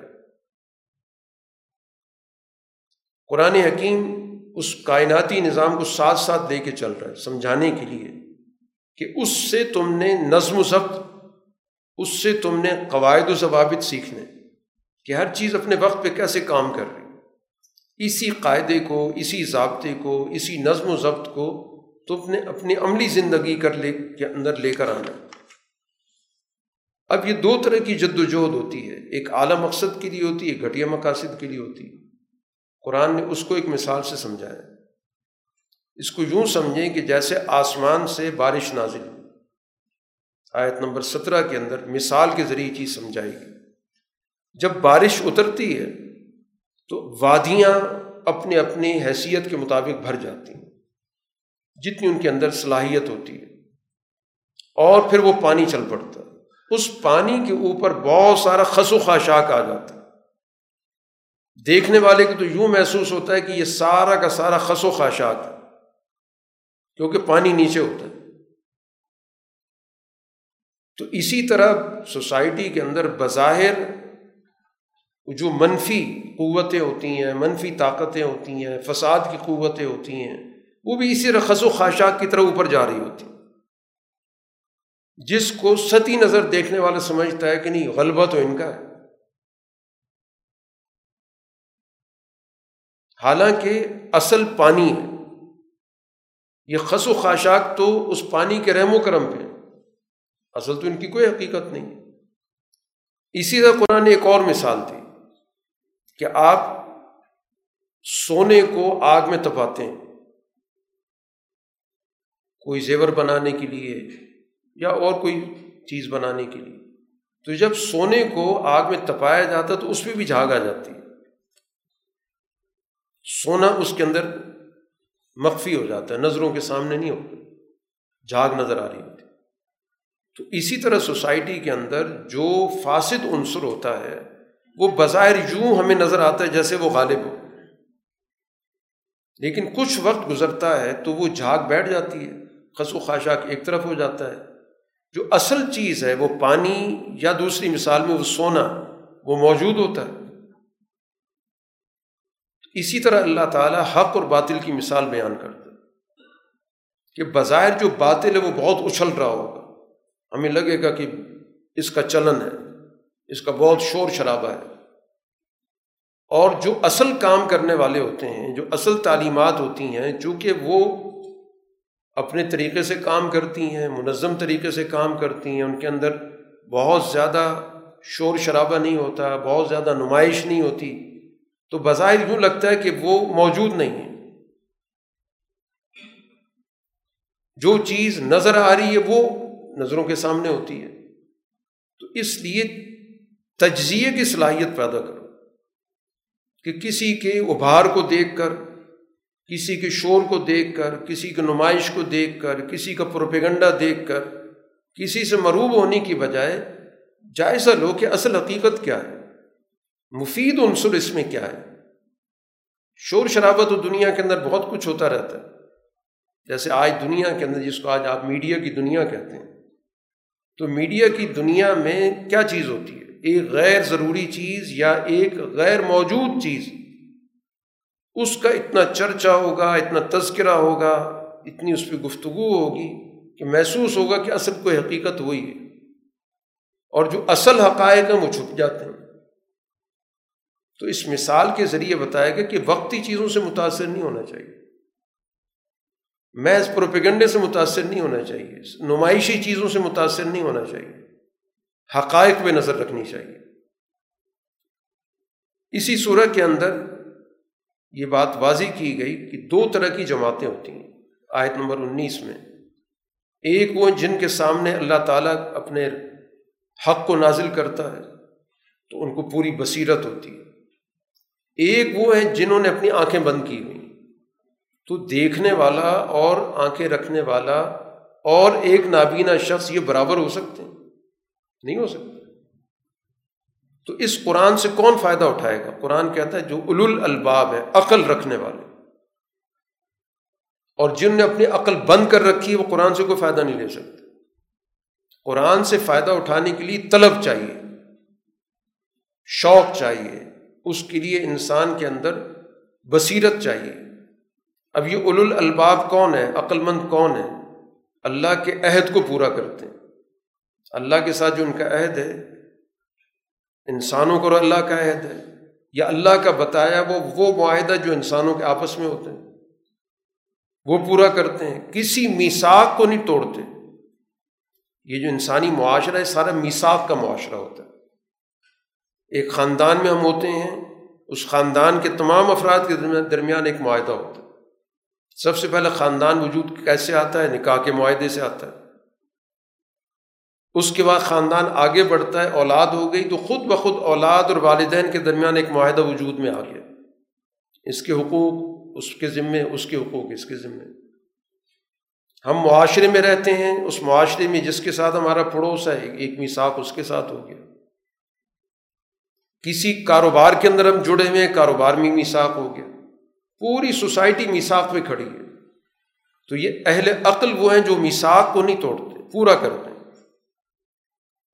جن چیزوں کو اللہ تعالیٰ نے جوڑنے کا حکم دیا، ان کو جوڑتے ہیں۔ رشتے ناطے جوڑتے ہیں، انسانوں کے تعلقات جوڑتے ہیں، معاشرت پیدا کرتے ہیں، ایک دوسرے کے حقوق ادا کرتے ہیں۔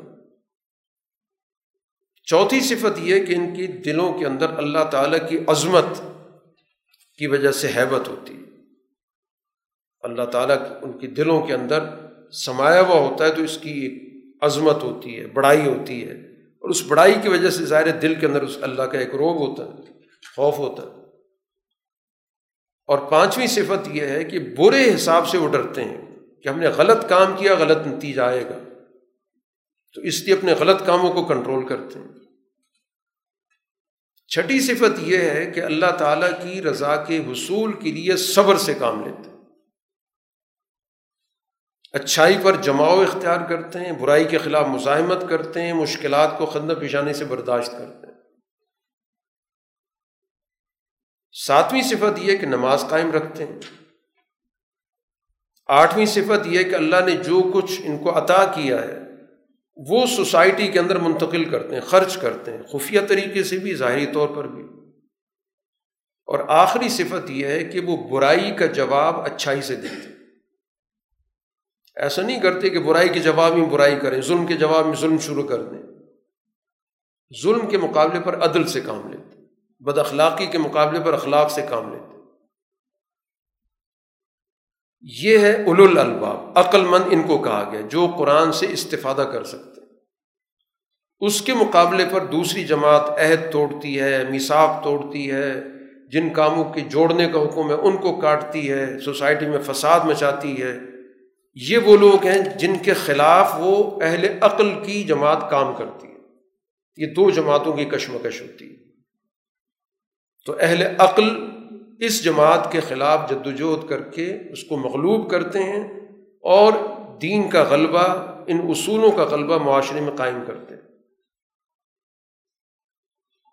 قرآن حکیم کے بارے میں یہ کہا کرتے تھے آیت نمبر اکتیس کے اندر قرآن تو ہم وہ مانیں گے کہ قرآن کے ذریعے پہاڑ چل پڑیں قرآن کے ذریعے لمبے چوڑے سفر مختصر ہو جائیں، جلدی ہم طے کر لیں۔ قرآن تو ایسا ہونا چاہیے کہ ہم کسی مردے سے بات کرنا چاہیں، مردے سے بات ہو جائے۔ ایک تو قرآن نے اصولی جواب دیا کہ یہ کام اللہ کے ہیں۔ یہ میرے کام نہیں ہے۔ میرا کام تو قرآن کا ابلاغ کرنا ہے، قرآن پہ معاشرہ قائم کرنا ہے۔ اور اگر مانوی طور پر دیکھیں تو قرآن نے یہ سارے کام کیے ہیں۔ پہاڑ جیسی رکاوٹیں ختم کی اس نے۔ جو بڑے بڑے پہاڑ کھڑے ہو گئے تھے اس زمانے میں، ابو جہل ہے اتبا ہے شہبہ ہے، پہاڑ توڑ دیے۔ کیسر و کسرا کے پہاڑ ہٹا ہٹا دیے۔ مانوی طور پہ تو قرآن کا یہ کام ہے۔ اسی کے نتیجے میں فتوحات ہوئی ہیں۔ جو کہتے ہیں، زمینوں کے سفر طے ہو جائیں۔ تو قرآن والی جماعت جزیرت العرب سے چلتی ہے اور کیسر و کسرا کا خاتمہ کرتی ہے اور کہاں کہاں پہنچی ہے۔ تو یہ نتائج تو نکلے۔ ہیں اور پھر اسی طرح اس نے مردہ قوموں کو زندہ کیا کہ نہیں کیا؟ تو مانوی طور پہ تو قرآن کا یہ کردار ہے۔ باقی جو تم حصی طور پر چاہتے تو یہ تو اللہ کا کام ہے، یہ قرآن کا مقصد ہی نہیں۔ قرآن کو شعبدہ بازی کے لیے تو نہیں آیا۔ کہ قرآن اٹھاؤ، مردے سے جا کے بات کر لو۔ قرآن ہاتھ میں پکڑو تو تمہارا سفر جو ہے وہ مہینوں کا سفر منٹوں میں طے ہو جائے۔ قرآن کو شعبہ بازی کے لیے تو آیا نہیں۔ قرآن تو سوسائٹی کو بدلنے کے لیے آیا۔ اس حوالے سے بات کرو اور قرآن نے اپنے نتائج پیدا کیے ہیں۔ اب یہ رسول اللہ صلی اللہ علیہ وسلم کے بارے میں انہیں ایک خطرہ رہتا ہے کہ یہ جو کچھ ہمیں بار بار تنبیہ کی جاتی کہیں ہو نہ جائے، ہر وقت دل کھٹکتا رہتا ہے۔ یا دوسرا خوف یہ آتا ہے، کہیں حضور صلی اللہ علیہ وسلم کسی اور جگہ چلے جائیں گے اور وہاں سے کوئی جماعت تیار کر کے ہم پہ حملہ نہ کر دیں۔ یہ ان کے دلوں میں کھٹک رہتی ہے۔ اسی رسول اللہ صلی اللہ علیہ وسلم جب مکہ کے باہر کے لوگوں سے بات چیت کرتے تھے تو فوراً ان کے کان کھڑے ہو جاتے تھے، تفتیش شروع کر دیتے تھے۔ جب حضور صلی اللہ علیہ وسلم کی ملاقات ہوئی مدینہ کے لوگوں سے، بڑی آپ نے محفوظ جگہ پہ گھاٹیوں میں جا کے ملاقات کی تھی۔ لیکن کسی طرح بات قریش تک پہنچ گئی۔ تو تحقیق کرنی شروع کر دی کہ حضور صلی اللہ علیہ وسلم آئے تھے، نہیں آئے تھے، کس سے ملے تھے؟ اب چونکہ آپ نے بڑے منتخب لوگوں سے گفتگو کی تھی، اس لیے باقی لوگوں کو پتہ ہی نہیں چلا۔ انہوں نے کہا کہ آئے ہوتے تو ہمیں بھی پتہ ہوتا۔ تو کھٹک موجود تھی کہ حضور صلی اللہ علیہ وسلم کہیں باہر کے لوگوں تک نہ پہنچ جائیں اور کسی وقت ان کے ساتھ مل کر ہم پر حملہ آور نہ ہو جائے۔ قرآن کہتا ہے کہ ایسا ہوگا، اللہ کا وعدے کے مطابق چیزیں ظاہر ہوں گی اور ایسا ہی ہوگا۔ کہ آپ مکہ سے چلے گئے، مکہ سے باہر جماعت تیار کی مدینہ کے اندر، وہ اسی جماعت کو آپ لے کر آئے، مکہ فتح ہو گیا۔ اس سورہ کے اختتام پر قرآن حکیم ایک اور بڑی اہم چیز کی طرف توجہ دلا رہا ہے۔ آیت نمبر اڑتیس میں کہ ہم نے بہت سے رسول بھیجے آپ سے پہلے، اور پھر ان کی معاشرتی زندگی بھی تھی فیملی لائف بھی تھی، بچے بھی تھے، بیویاں بھی تھیں۔ ہر رسول اپنے اپنے دور کے اعتبار سے شریعت لایا لکل اجلن کتاب۔ ہر دور کی شریعت ہوتی تھی۔ اگلے دور کی شریعت میں کچھ احکام بدل جاتے تھے۔ لیکن شریعتوں کے اندر کچھ بنیادی باتیں ایسی جو کبھی نہیں بدلیں۔ جن کو قرآن کہتا ہے اندہ ام الکتاب۔ جو اللہ کے پاس بنیادی کتاب محفوظ ہے۔ توحید ہمیشہ سے ایک ہی ہے۔ ایسا نہیں کہ ایک جگہ توحید تھی، دوسری جگہ کوئی شرک آ گیا۔ اسی طرح عدل تھا۔ ہر سوسائٹی کے اندر، ہر پیغمبر نے عدل کی بات کی۔ ایسا کبھی بھی نہیں ہوا کہ کسی نبی نے آ کر ظلم کی پشت پناہی کی۔ جو چار بنیادی اخلاق ہیں تہارت ہے، اللہ تعالیٰ کے سامنے جھکنے کا عمل ہے، اور انسان کے اندر اعلیٰ درجے کی جو سچائی کی نوعیت ہوتی ہے، وسعت نظری کی اخلاق کی بلندی کی، عدل کے قیام کی، یہ تمام انبیاء کی بنیادی شریعتوں میں شامل تھے۔ اب ان پر جو عملی نظام ہے، وہ انبیاء کا مختلف ہوتا رہا ہے۔ مثلاً حلال و حرام کی فہرست میں فرق آیا۔ یہ موسوی شریعت کے اندر بہت ساری چیزیں حرام تھیں۔ عیسیٰ کی شریعت کے اندر بہت ساری چیزیں اس میں سے حلال ہو گئیں۔ حضور صلی اللہ علیہ وسلم کی شریعت آئی تو اس کے اندر توازن قائم کر کے فیصلہ کر دیا گیا کہ بہت ساری ممنوع چیزیں جو بنی اسرائیل کے لیے منع تھیں، ایمان والوں کے لیے جائز ہو گئیں۔ تو ہر شریعت ایک دور کے لیے آتی ہے۔ لیکن جو بنیادی احکام ہیں وہ کسی شریعت میں بدلے نہیں ہیں۔ ان بنیادی احکام پر تمام انبیاء ایک رائے رکھتے ہیں، ایک مشن پہ ہوتے ہیں۔ جس کو حضور صلی اللہ علیہ وسلم نے کہا کہ ہم انبیاء کی مثال ایسی جیسے باپ شریک بھائی ہوتے ہیں۔ باپ شریک بھائی کا مطلب یہ کہ مائیں مختلف ہیں، باپ ایک ہے تو اس کا مطلب کیا ہوا؟ نصب سب کا ایک ہے، برادری سب کی ایک ہے، اصول ایک ہیں سب کے۔ تو اسی طرح گوئے کہ شریعتوں کے بنیاد ایک ہی تفصیلات میں فرق ہو سکتا کہ اس کی تفصیل دوسرے سے مختلف ہے، عبادت کی تفصیل کسی میں اور تھی، کسی میں اور ہو گئی۔ روزے کی تفصیل ایک جگہ کچھ ہے، دوسری جگہ کچھ اور ہو گئی۔ لکل اجل ان کتاب۔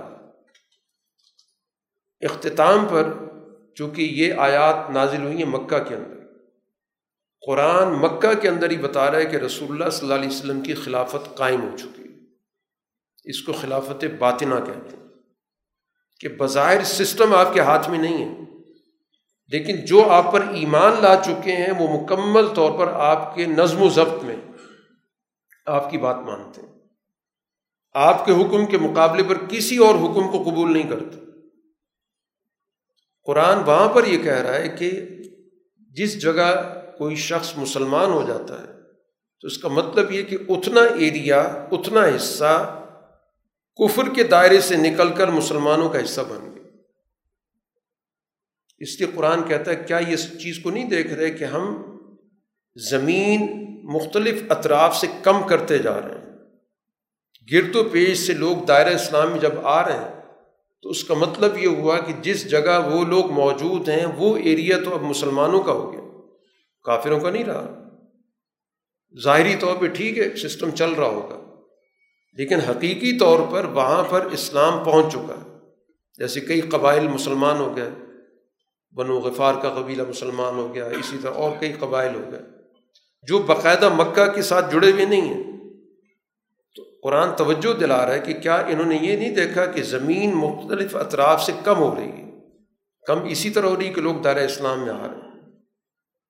تو یہ عملاً گویا کہ آپ کی خلافت قائم ہو رہی ہے باطنی خلافت۔ سسٹم بھی اس کے ہاتھ میں نہیں ہے۔